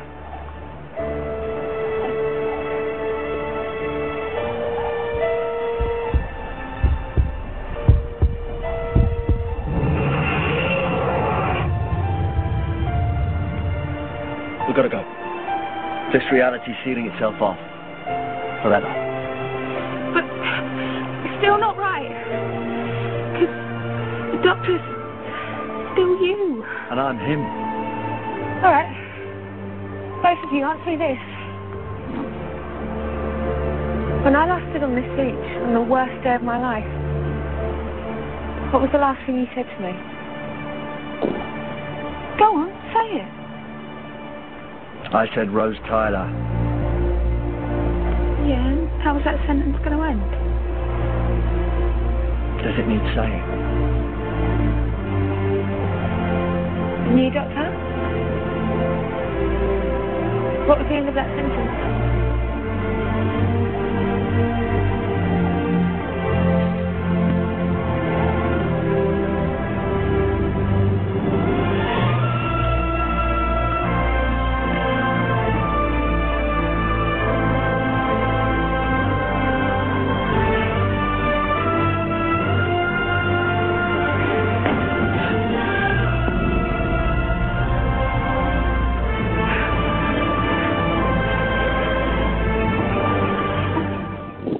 Course we don't hear that because he whispers it into her ear.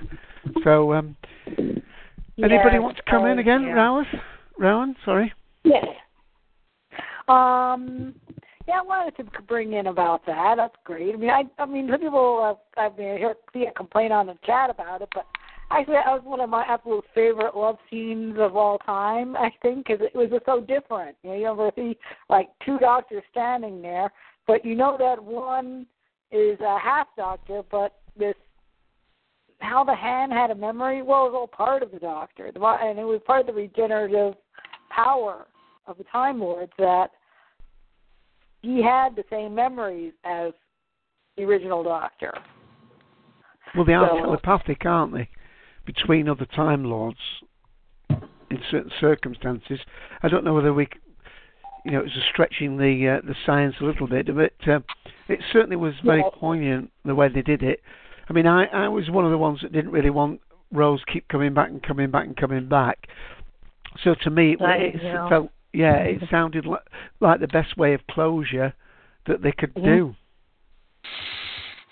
So now people want Oh, uh, dear. that's a way of getting David Tennant back into the show is having the uh, alternate Doctor come back.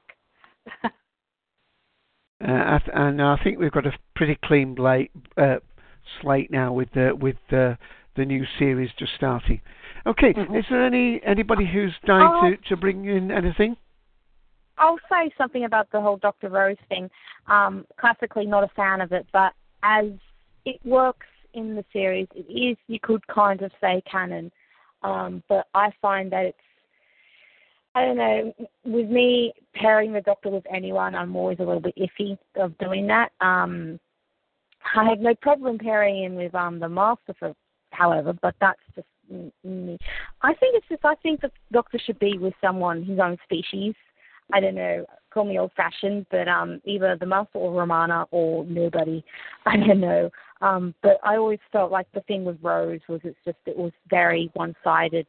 I mean the doctor loved her as a companion, but Rose was looking for a lot more than what the doctor was, you know, willing to give her and that's Sorry, are you talking about Rose or Martha? I'm talking about oh I guess me Rose Doctor was not one-sided.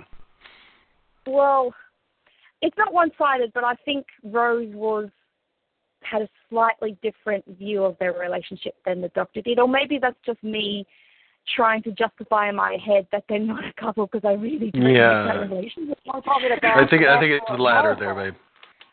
Yeah, but um, but yeah, because I'm not a big fan of Rose. I'm really Right. not. I she's a chab. She annoys me. But um, but the whole thing with the companions falling in love with the Doctor is just. I'm just so glad when they stopped that with Donna.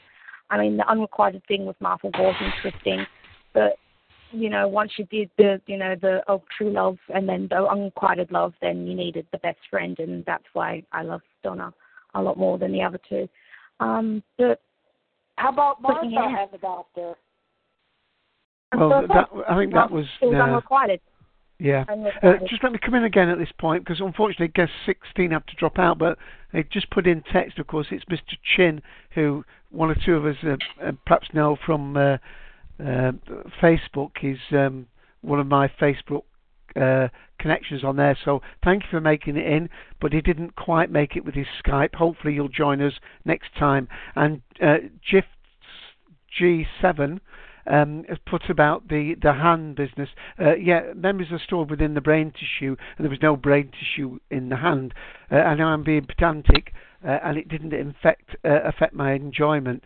Uh, clones should be devoid of memories. But, um, of course, one thing is that um, after the hand had grown the whole new body, for that short period, it would still be sort of uh, chemically linked in some way, one would have thought, with the doctor's brain, and therefore, perhaps at that point, the, the memories came through. But, um, Sure, so. Okay. and of course and, the fact uh, that it's not a clone, but you know. well, no, it's not a clone. No. Um, and guest 17, welcome, guest 17. We're doing as we're coming pretty much towards the the last final uphill end of our um, loving sci-fi. Um, I'm pretty much uh, wondering where to to take it. I mean, I did right at the beginning, and I'll just remind people of the link. Did anybody want to pick up any of the other links from this particular page? It wasn't one that we were we were um, gearing the show around, but again, one of those that I briefly mentioned was the Sarah Connor one. Uh, let's see what else is mentioned. I'm not too sure I know all of these, by the way. The Girl Who Leapt Through Time, I'm not sure about That's that one. actually that's actually an anime movie. I haven't seen it, but Oh. apparently it's really good. It's anime, that is. Right. Um, uh, Well, WALL-E and Eve. Oh, that's cute. Yeah, yeah. Quite a few of these are from anime, actually. Weirdly enough, I was just wondering whether Mike wanted to come in on any of those then. there's um, there's there's there's Spike Spiegel and Julia from Cowboy Bebop in there, which I kind of find a bit odd. But um, And there's. Paul Muad'Dib from Dune and Chani. Mm. Well, I've read quite a few of the the um, the uh, Dune books, but I thought basically he was hailed as a messiah rather than anything else, rather than a love interest. oh, there you go. Uh, Well- but the Farscape is mentioned in there, and of course we mentioned the the Han Solo. And thank you to um, Romana. We played that little clip of her and Princess Leia, uh, so that was good. Okay. Well, I've got something I can briefly mention. Stemming on Please the Doctor. Who thing, I'll I'll just I'll just briefly mention it. Um, of course, Torchwood. It's pretty much the entire series is one big relationship drama, it kind of disguised as a science fiction show. Seriously, everyone has got issues, and everyone's trying to get into each other's pants, and there's all so much sex and kissing and everything, and it's just amuses me highly. it's just like every every episode's like you know issues and love squares, and that's probably all I'll mention about it. It's You, um, you, you don't want me to play the uh. Yan, you don't want me to No. play the Yan, the Ianto. no, no, shut up. that didn't happen. I thought Um, Yes. God, don't. Yeah, it didn't happen. But anyway, I digress. Because that again, you had that's probably one of the one of the few um, sci-fi shows that actually have depicted homosexual relationships not once but twice but three times. Um, so yeah. Well, what about going back to Buffy then? Uh, the um, the um, oh yeah, Buffy's the- another one. yeah, the but the Willow and Tara relationship that was Yeah. Quite a pr- prominent one, and and that basically, And I that mean, was a don't forget that Buffy well. series went on for seven years, ended quite a few. So I mean, I don't know when they first aired the Willow and Tara, but it it must be going back eight to nine years now. Yeah, well, that was quite probably one of the earliest examples. That was what in the nineties. Um, the uh, Willow and um, Buffy ended about 2003, did it? Buffy? I didn't follow it, so I don't really know. Um, but they're probably the earliest example that I know of. I'm sure there's others of um, canon um, homosexual relationships that aren't. Well, this, the, No. I was on. Um, we were talking Bash. on. Um, yeah, we're talking on uh, Mike's show, uh, the Rat Project, uh, yesterday, and uh, I mean, even we were talk- it was talking about the heroes, and uh, they even seem to have brought that in there with the cheerleader having um, a, a young girl who's got a crush on her now. So um, it, it almost it come up a almost becomes obligatory now. It's starting to come up a lot more, but sometimes it's just thrown in there for the sake of throwing it in. They're going, "Ooh, aren't we being PC?" But I think it's better done when it's just when it's just woven into the story and it's not ma- made a big deal of. Like it's like, "Oh my God, this is a homosexual relationship." Um, you know, it's just kind of like it's a relationship. You know, Right. and Uh, um, uh, it's, yeah. Sorry, uh, I was just going to also say one thing we haven't mentioned it in, uh, from the Doctor Who universe, of course, is in the Sarah Jane Adventures. We've all wanted Sarah Jane to find love, and she, in a way, found it um, in the marriage of Sarah Jane. Uh, and of course, there was a great sacrifice involved in that. So one could say that that was a true um, uh, representation of uh, uh, what's the word? Unselfish love. Yeah. Sacrificial. Sacrificial, yeah. Okay, well, I don't want to prolong this show more than its uh, normal extension of life, so uh, I think we're at a point where we uh, perhaps go around the room, unless, Darth, you've got another direction you'd like to lead us in. Well, no, Dave. I mean, we're almost at the two-hour mark, which is quite uh, a fair enough amount of time. Yeah, yeah, it's coming up to 145, which uh, anything over 140 is deemed a success in my book. So, um, unless anybody wants to throw very quickly, uh, as in a whole new direction of uh, uh, films or stories, we've mainly, of course, kept to uh, TV series with some films and some books. Um, I'm quite happy to um, just give everybody one last chance. No, I'm giving a time. Rawat, did you want to come in, or is that just background noise? Oh, that's a clock. Talk about time. okay.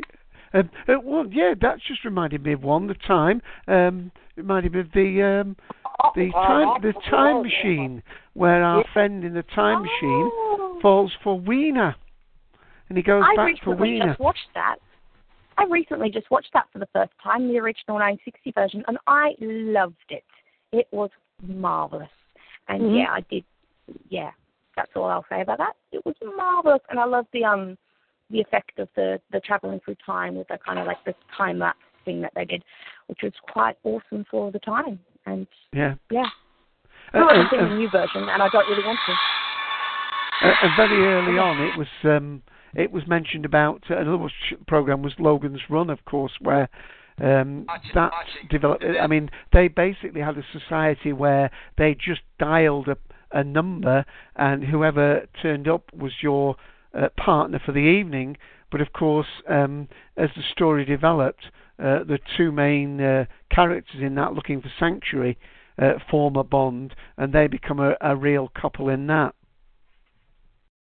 So I think we're probably at that point now where we um, we go around the room. So uh, Mythic Doctor Who, you're at the top of my list. So um, anything that we've perhaps missed out, or do you feel as though perhaps let's just say is this a very important element in the sci-fi that you watch, or is it just very much part of the human story, and that's why it's integral to the story?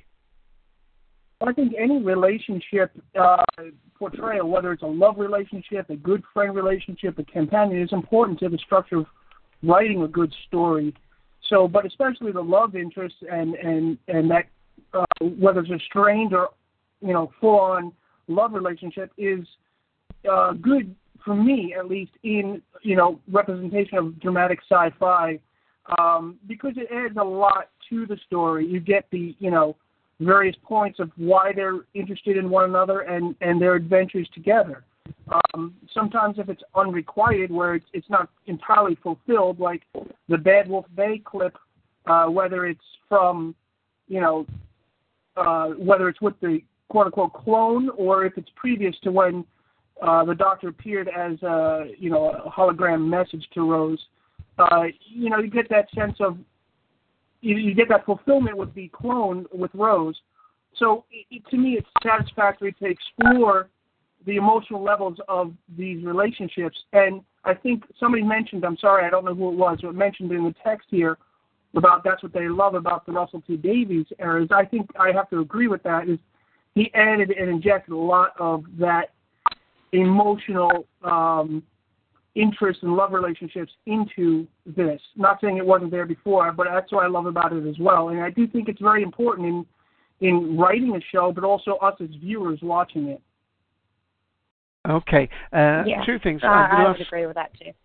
Yeah, um, I don't know if Darth wants to stay muted, so I'll leave him as he is at the moment. But um, Rowan's asking a question about Sarah Jane. I hope we didn't.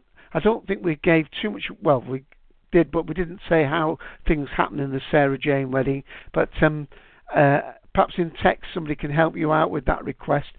But Rowan, do you want to talk about? Um, you know, is it a very important element to the science fiction and fantasy that you watch that there is a love interest? Ah, well, um, I go way back into the 50s and 60s. I guess we can go and uh, we we can look at a lot of the uh, 50s B movies, and you had like that big love interest in there. I mean, one comes come to mind right now is in uh, um, oh, what what am I thinking? Oh, the uh, Give us a- Day the Earth give us a clue. Still. The day the Earth stood still. Uh, Oh, You yes. have Gort and you have um, uh, Klaatu. I mean, now that was an interesting love relationship right there with the report with the uh, nurse. Um, I can't recall her name right now, but she was the love interest. Uh, and that um, she's the one who actually saves the day. Well, Jennifer to- Con- Jennifer Connelly who played the part in the recent one. Right. Can't remember the character part. Right. But uh she actually saves the day by going to court and saying the Klaatu adult uh, Modo. ah, boy, it's been a long time since I've said it, so uh, the actual verse there. Right. Um, but any case, uh, that uh, I mean, I, I just love the old love stories. I mean, you can go all the way back to one of the first sci-fi shows. That would be Metropolis, where you have uh, that's an interesting love interest right there. We have uh, the bad scientist wanting to build this robot to represent this woman who he can never have. Right. Uh, And um, hasn't that, I believe that's just been um, cleaned up or something. They've actually, I think it's going to be get a, another issue because uh, uh, I was reading something about it being um, restored or something. Well, they did a restoration back in the '80s.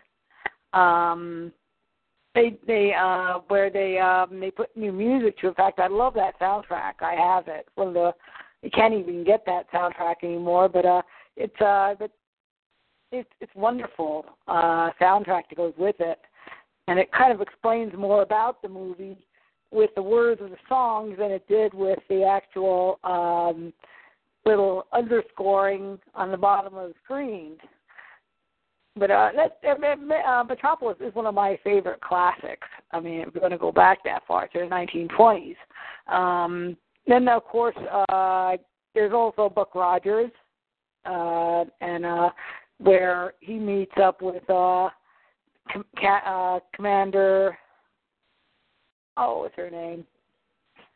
Uh, where he's from the past and she's from the future, and they kind of have this relationship where he's trying to figure out like where he is, kind of like uh, um, Stranger in a Strange Land, where Oh yeah. kind of like, okay, where do I fit in? Oh, I find I really love here, but can we really get along because we're so different? Because we're just from star-crossed lovers, kind of like from two different time periods. But how how can this really work? And at the end, it does. But uh, it's just uh, interesting connection between a love interest. But you know, you can go back uh, in novelizations way back further than that. I mean, H.G. Wells, as you mentioned, the uh, Time Machine. Um, there's War of the Worlds. Uh, I, I can um, I could go on forever about various relationships. You talk about like in uh, War of the Worlds, where you have uh, the uh, the priest there talking about life after the Martians come uh, and how things have changed, and that the survivors, uh, how well they get along, and how they grow and build new civilization underground. Um, that that's another interesting one.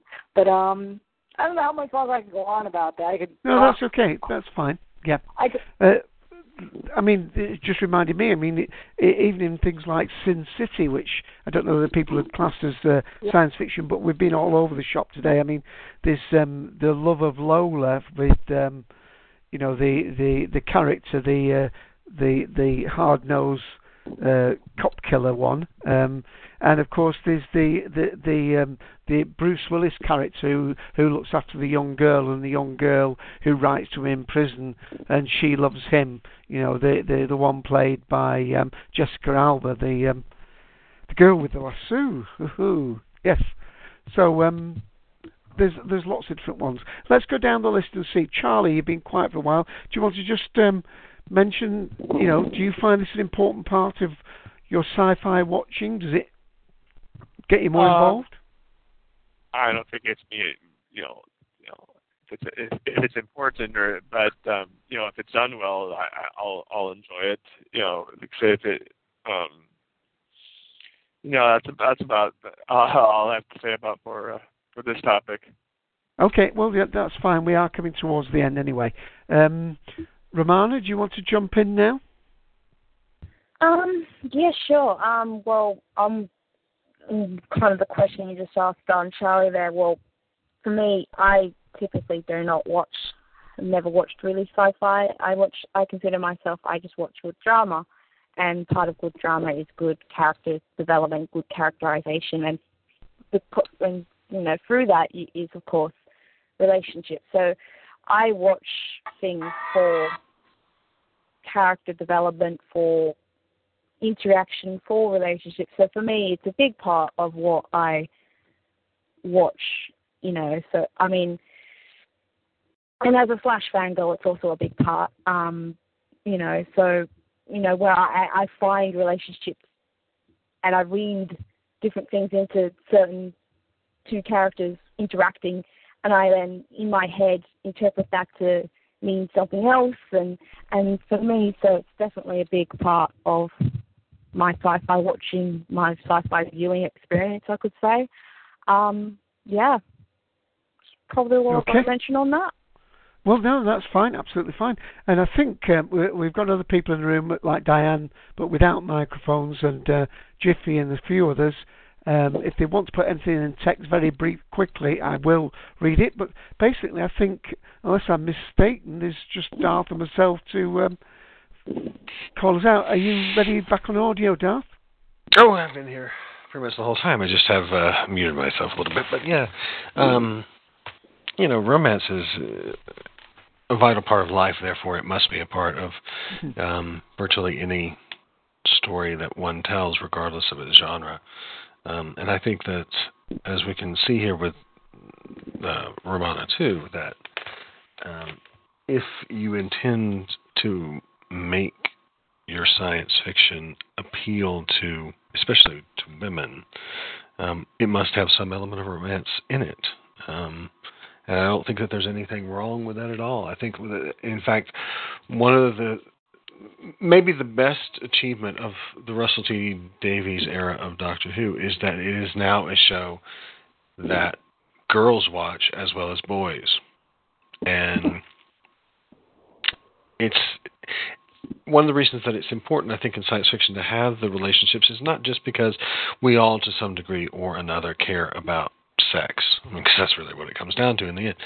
Um, it, it rather is because sexual relationships are normal, everyday things that happen to all of us. Being able to see them through the prism of a science fictional setup helps us to understand that setup all the better. It helps to define what is possible, what is not possible in the world that you're trying to create. And I think one of the things that makes Doctor Who of the old days be particularly unwatchable uh, at times is the fact that it's unrealistic. Um, it should actually be that most people would react like Martha, for instance, at the very least, if not like Rose. It should be that there that if you're a girl, a young girl especially, and you get thrown into an environment that is strange and marvelous and wonderful, and there's a guy there who is attractive, um, th- there should be some frisson of uh, romantic energy there. However, you want to deal with that energy is, you know, makes for the stories themselves, but it should be at least there. It should be acknowledged as a possibility of, for dramatic tension. And I think you know the fact that it it largely was absent from you know 70s science fiction. Battlestar Galactica had it a little bit. Buck Rogers had it, but didn't do anything with it. Um, they you know they teased this great relationship in the movie that started off Buck Rogers, but um, it only sort of existed within the series itself, and certainly by the end of that series, it really didn't exist at all. Um, Mhm. You've you've got to include these relationship aspects within the, whatever drama that you're trying to tell, and it doesn't matter that it's science fiction. I think, you know, in the 70s and in the 80s, the mistake that was made in a lot of different science fiction television was, you know, that's not our audience. We're we're not trying to have anything to do with romance, and because of that, they, you know, cut their uh, noses off to spite their faces. Um, so I think it's it's good to see in this era, you know, where Battlestar Galactica has a ton, has not just romance, has sex, has tons of uh, layers of emotional uh, storytelling. Where Lost is, you know, has lots of emotional storytelling. Where Doctor Who has it. It's it's it's great to be in this era, and I think that people who want to deliberately live in the past, where the Doctor can't possibly have any romantic feelings, or uh, you know, I don't like it when we go into a subplot that lasts for ten weeks on Battlestar us Galactica or whatever. I think that people Well, who ignore that part um, are are really doing themselves a great disservice. I'm sorry, Right. someone was The speaking. Yes, the difference between uh, the that classic series Doctor Who and a new series is that you're talking about a children's program, a children's drama, where they couldn't really go into any hanky panky in the TARDIS, and then you have the new series, which is more right, uh, down mainstream drama, in which they still bring in the uh, romance. No, I I disagree with that. Um, in the '60s, I think it might well have been made as a children's drama, but let's not forget this was never made by the children's department. It was always made by the drama department of the BBC. Um, Right. Always from day one.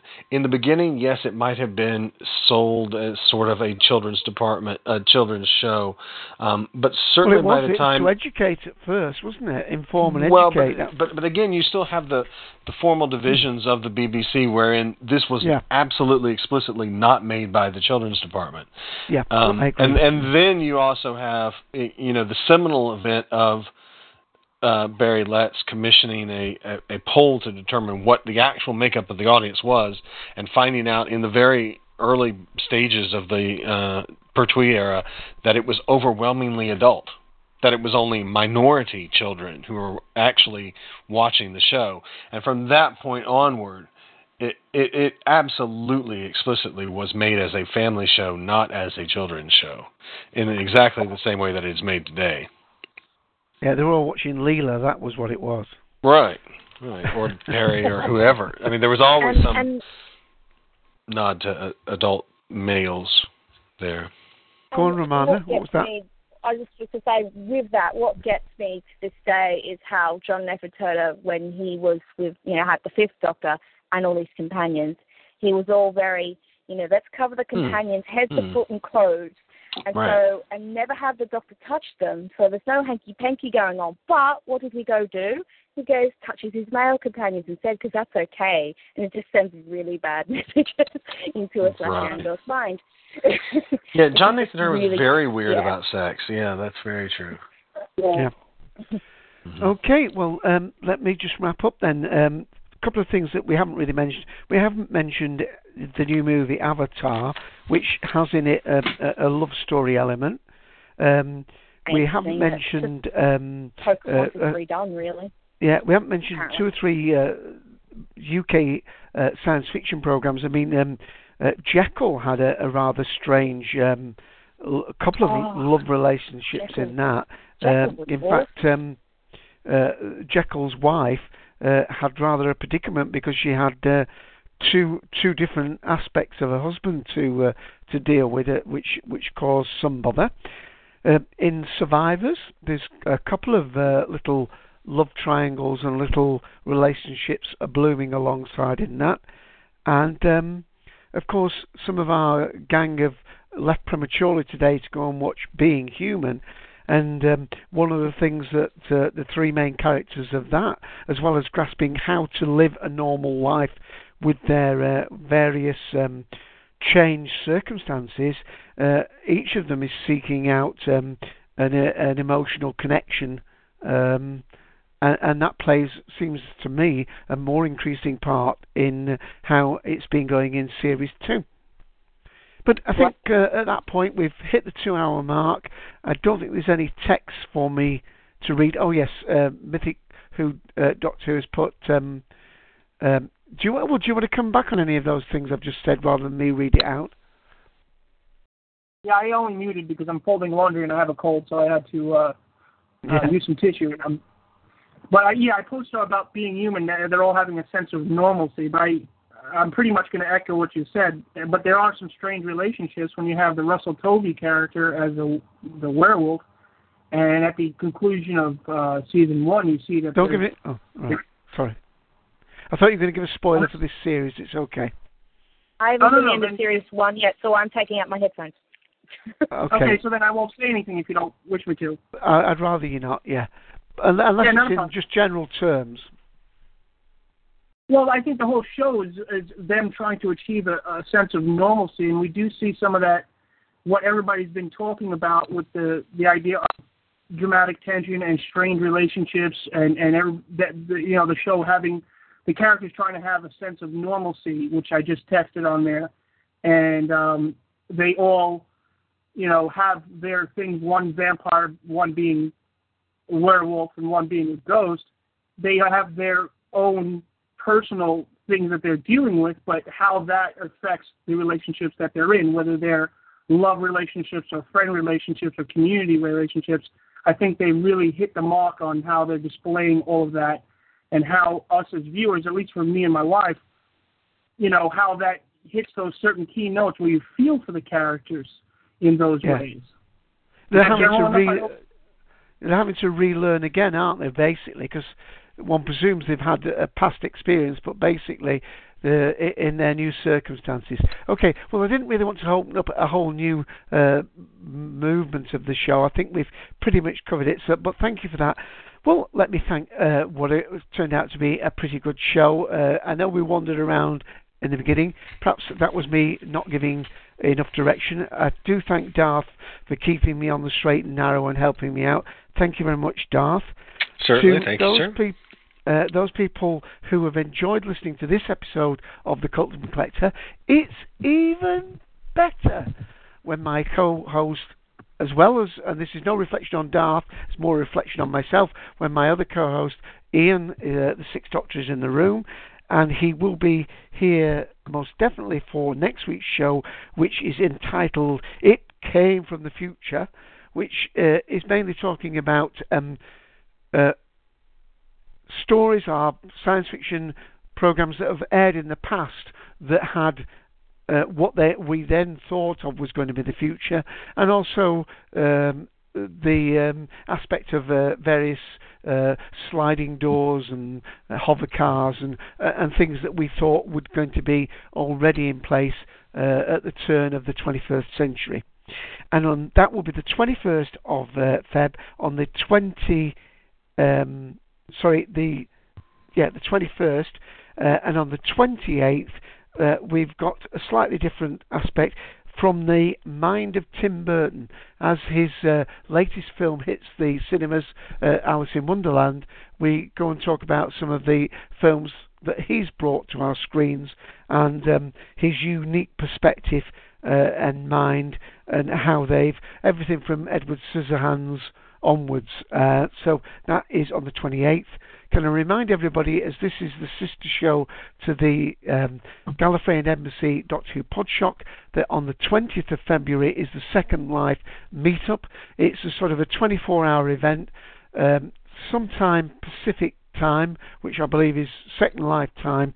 There will be a disco in Katrina, Katrina Land, and if you just go onto uh, YouTube and search out Victor First or it's Victor First Mornington, you'll probably find a couple of clips there explaining about Katrina and about uh, the Second Life events, and that will give you a little bit of a, a clue as what to expect. Um, as you may have heard me right at the beginning of the show, uh, Ian the Sixth Doctor, his avatar name on Second Life is um, uh, Kirsty Pixel. Anybody else in the room who very quickly wants to type in what their Second Life uh, name is, please do so, and I'll try and read it out if it's before we end the recording. Uh, I'm Dave AC. um, sorry. Go on, Romana. I was just about to say I was just to jump in there with um the the show on the 28th of um February. That Yep. it may I'm I'm going to try my hardest, but I may be calling in live from Gallifrey 21. So Ooh. look forward to that. Okay. I'm going Uh, to try as- my hardest to do it. Excellent. Uh, as I say, I'm uh, Kirsty uh, Footman in in that. Um, just let me say, I was going to give um, somebody a chance to call out about their show, and I think was it you, Mythic uh, Doc Who, that was um, when we were talking about the news. Did you say you wanted to actually mention something at the end, a little bit of a promo? Uh, yes, um, I'm just kind of getting around to taking part in different podcasts in this fashion.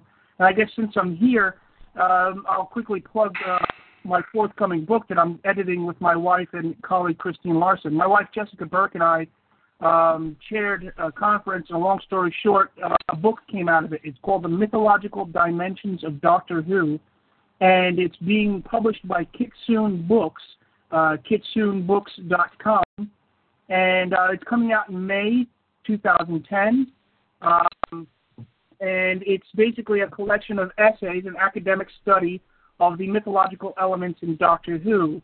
And uh, we have Barnaby Edwards from Doctor Who New York, who was a Doctor Who fact checker, and he was a, a part of putting this book together. And he wrote the preface to the book.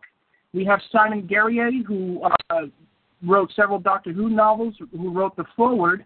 And uh, my wife and I have chapters in the book. Mine particularly has to do with the crossover of Tolkien's uh, Middle Earth and Lord of the Rings with Doctor Who. Uh, my wife uh, and our co-editor Kristine Larsen deals with uh, the idea of viewing the companions as Valkyries. Um, and again, it comes out in May 2010. Those we're just starting to begin the uh, publicity for it. Uh, so slowly, it's it's emerging into the public eye.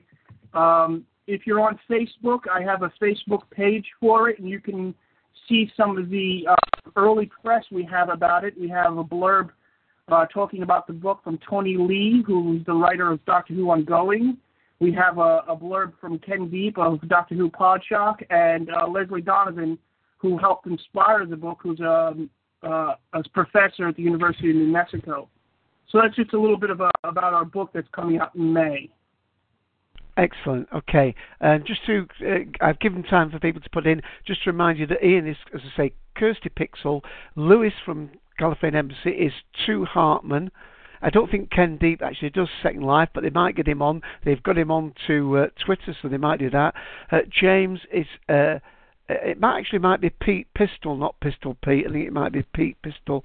I don't know if anybody else wants to uh, share their um, uh, name in there. Um, let me just say that Mike, who's had to leave, that's Randa Thor, his uh, Rap Project uh, podcast is um, uh, TalkShoe ID 21129, uh, and he's just done one about um, the Hero Show. Logan, who's been on the show, his um, program is um, Logan's Run the Podcast, and I'm desperately looking around for the um, thing for that. Uh, Romana, do you want to just mention your podcast?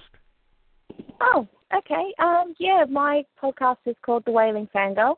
Um, it's at the moment we are covering um, Moffat stories. We're doing audio commentaries, um, and we're going to do one last show before we go to Gallifrey, and then we're not sure if the show will continue. We might go on a hiatus because we don't know what our schedules will be like. But you know, we're going to try and continue the show while we're overseas in the UK, and hopefully, and cover series five when it's on. So that's it. the call ID is double two double two eight on Top Shoe, and the web address is um, www.thewailingfangirl.wordpress.com. So woo, that's my show. Okay, and uh, just let me mention that Logan from Live is TalkShoe ID 49899.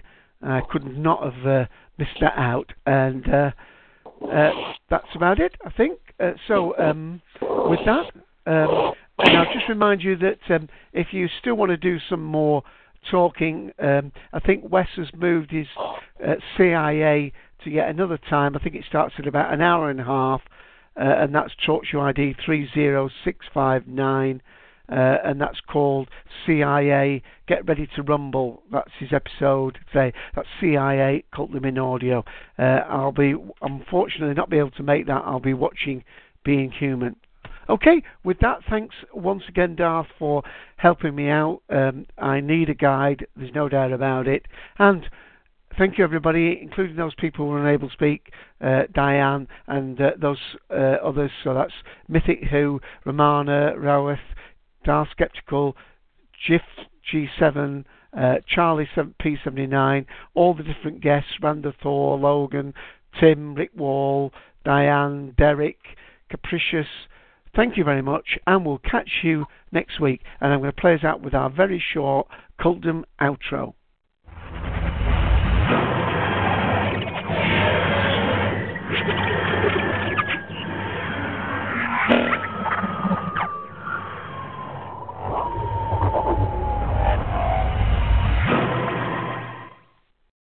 Lucky Land slots, you can get lucky just about anywhere. Dearly beloved, we are gathered here today to. Has anyone seen the bride and groom? Sorry, sorry, we're here. We were getting lucky in the limo and we lost track of time. No, Lucky Land Casino, with cash prizes that add up quicker than a guest registry. In that case, I pronounce you lucky. Play for free at LuckyLandSlots.com. Daily bonuses are waiting. No purchase necessary. Void where prohibited by law. 18 plus. Terms and conditions apply. See website for details.